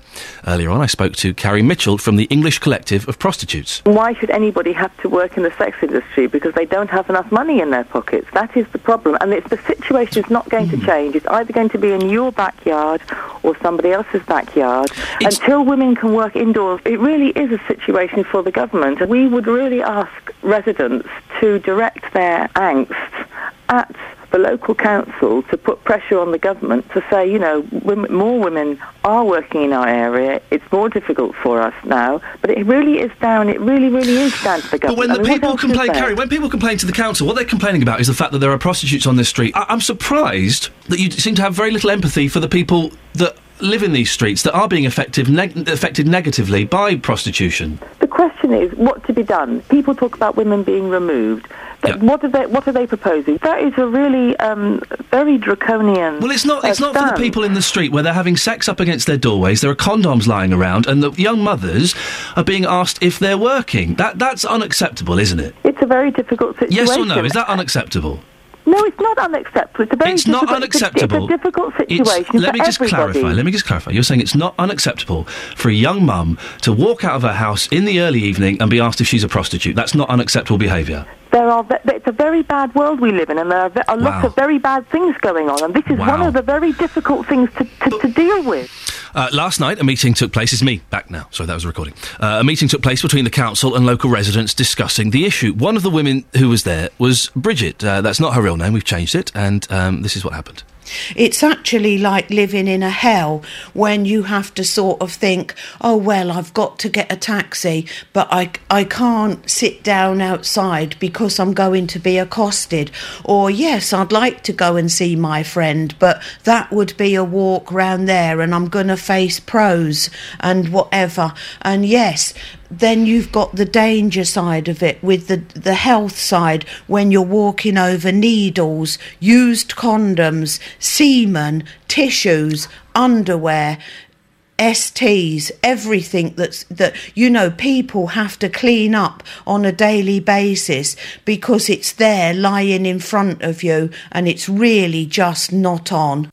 Uh, Bridget uh, joins me on the line now. Good morning, Bridget. Hello. Uh, now, we've been hearing the stories of people living in Hightown. You clearly are someone who wants to change things. Oh, most definitely. You were at last night's meeting. D- did anything actually get agreed? Well, it couldn't because of um, the, the facts, because of P E R D A, the fact that we've got um, an election coming up. So uh, the council and the police, effectively, they could listen, but they couldn't make comments. So what was the point of the meeting then? Well, that's what we asked when we got there, but um, we did put our, our points over very strongly, and um, though at least ten more people who should have come didn't make it, It. Um, you know, we did read the Riot Act to the local councillors, and people from the council were there and were sympathetic, and also um, there was a good response from the police too. If they couldn't say much because of P E R D A, and I can understand that, what did they say to you then? Well, we, they, as I said, um, rules are rules, and whether we like it or not, we have to abide. So they did listen intently. Well, they, they didn't say anything specifically about these, these problems of antisocial behaviour? Well, you see, as I said, they were very tied, um, and that is the problem. But how frustrating is... must that be for you and the re- well, other residents, Bridget? You know, we've been living like this for... Some people have been doing it for twenty-two years, and Ooh. six nervous breakdowns later, things are not going to change overnight, but we're not going away, and we're not going to change either. But there is going to be another meeting early in December because of the difficulties. Can they, can they talk night. at the meeting in December? Pardon? Will, will, will, will the council be able to talk at the meeting in December? Well, I would think so, because the election will be over by then, uh, uh, yes. Bridget, listen, stay there, because uh, the local charity Azalea has come in for criticism. They didn't want to come on the show, but they've issued this statement. Have a listen to this. Mm. Azalea does not in any way support prostitution, quite the opposite. Azalea is completely opposed to prostitu- uh, prostitution, and over the last year has supported seven local sex workers in exiting the industry. What do, what do you think when you hear that? Well, it's what I said to the councillors last night. I said, you know, you were elected as councillors for Hightown, and for having a councillor working at Azalea is like putting a vegan work to work in a butcher's shop. She should never have stood for this area, knowing the problems, if she was going to do two jobs. We have said we now want their share of time. They are going to come and see us. They have seen photographs. They heard what people had to say last night, the devastating, disgusting, disgraceful diatribe that we have to keep saying over and over again about how our lives are affected, and that is what now they will listen to us. Bridget, uh, thank you very much. Bridget, not her real name, she's one of the residents. We did ask the council to take part in uh, our discussion this morning. They declined, but issued this statement. Uh, although we are unable to provide a detailed response at this time due to the restrictions of PERDA, we would like to... Basically, that means that if there's an election going on, they can't really say anything. That's what PERDA means. Uh, we would like to reassure the community that we are aware of the issues in Hightown and are working closely with our partners to resolve this. Multi-agency teams have been out visiting the area, speaking to residents about their concerns and providing support. Furthermore, we are keen to ensure an evidence-based approach to problem-solving and will continue to gather evidence relating to the problems affecting residents. As such, we would encourage residents to contact the police or their ward councillors to report incidents or issues affecting them. This is Iain Lee on B B C Three Counties Radio. Uh, it's the tenth anniversary, I think, since the start of Dignitas, uh, so we've been talking about that this morning. We've had some really powerful stories. Uh, James, again, not your real name, uh, you uh, live with M S. Can I ask, wh- how long ago did you get diagnosed with it? Back in two thousand. And, and uh, how old are you, James, or roughly, if you don't mind me asking? Roughly forty-five. OK. And how badly is it affecting you? Um, well, it's affecting me quite, quite bad. Um, in it's... Um, One minute you're okay, and the next minute you're just struck down again. One minute you can see fine, and you can't see fine. You can use your hands okay, but you can't use your hands okay. And it's just an ongoing thing all the time. I tell you why I was asking your age and when you were diagnosed. It's just because my mum has, uh, has got this, and it's kind of interesting to, to just get an idea of, sort of roughly where you are in your life, because al- al- although it, it doesn't follow any strict rules, there is kind of a pattern that it often f- follows. If things... Well, you know that things are probably going to get worse, aren't they? Yes. Have you considered what you would do if things got really bad? Yes. Basically, like like you were saying, I mean, I didn't know about this one in Sweden, but um, something like that. The, the Dignitas, you would yes. you would consider travelling uh, uh, abroad? Definitely. To end your life? Yeah, just to... T- t- it just gets enough when when you actually... been something, and you actually held down a job, and you've been this, that and the other, and you know, you've been right up on the top, and then to fall right down the ladder, right in the bottom, it's just bad news. Um, and then you're relying on the state, and they make it even harder for you. They try and make out that you're sponging off them, and doing this, that and the other, and you have to try and beg, borrow and steal, basically, to try and make ends meet, and it's just it's just no good. So you're That's not, not you're, life for me, it really isn't. So you're not working now, you're dependent on um, help I from am, the state? Yes. Can I ask, James, if I ask any questions that are too personal, just tell me to get lost. Are, are you married? Have you got family? No, no. So you live on your own? It's all gone, because I've got M S. W- were you married? Yes.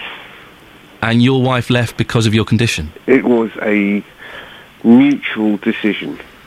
It was a mutual, well, mutual for not really. I suppose it was me. Um, I didn't want her to stay with me. I didn't want to tie her down.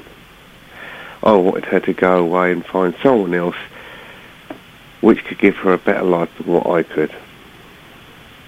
I know, what do they say, sometimes you have to be cruel to be kind, love is blind, but um, it's better to love than not loved at all. And do you speak to anyone about this, James? I have done, and they just try and talk you out of it all the time, saying, you know, there's other things we can do for you, we can do this, that and the other for you, but let's face it, at the end of the day, it's not. You're, you're tied up twenty-four seven with this, with appointments with doctors, um... all the time you have to keep going backwards and forwards to the hospital. Uh, you have to pay the parking. You have to try and find the money. It's hard work. Pay the parking. James, listen. Get down there. I'm, I'm really, I really hate to do this, but we are running out of time. No, that's Can fine. I suggest? Have you, have you spoken to anyone at the M S Society? Um, no, not really. I don't really talk to anyone about it because the thing is, back in places, you go there and you see people that are in worse condition than you, yeah, and it just brings it home of what. Listen, it's in store for you, James, later on. I, I think the M S Society might be able to offer some help. Listen, we've got your details. Can we give you a call a little bit later on this morning, off air? And maybe we can just give you a couple of numbers of, of, of, of people that might be able to... It, it might just be worth talking to, so you're not completely on your own. Yeah, OK. Would you like that? Um, yeah, I'd like the, I think I'd like the stigma test number better, though. I'll just have to Google it. All right, listen, well, James, we'll, we'll speak later on. I've got to move on. I feel terrible doing this because we are running out of time, but that's the, the nature of this kind of uh, kind of show. Wow. What can you say to that? Not a lot. Let's get the travel news now. Let's go to Sophie. Beds, hearts and bucks travel. B B C Three Counties Radio. Southbound on the A one, it's still looking fairly slow following the earlier accident. A lorry and a car involved around the Black Cat roundabout. Now congestion there is heading back to Eaton Ford, and on the A forty-one heading east to Great Barford as well. All lanes have been reopened, but it is looking particularly tricky. It is causing delays through a lot of surrounding areas now at the moment. Elsewhere heading east on the A forty, Western Avenue still looking slow between Swakely's Corner and the Gypsy Corner, and anti-clockwise on the M twenty-five. Usual delays still in place, I'm afraid. Hours worth of delays between the Brook Street roundabout at twenty-eight and twenty-four at Potters Bar. Sophie Tyler, B B C Three Counties Radio. Thank you, Sophie. I'm back tomorrow at six. Jonathan's up next.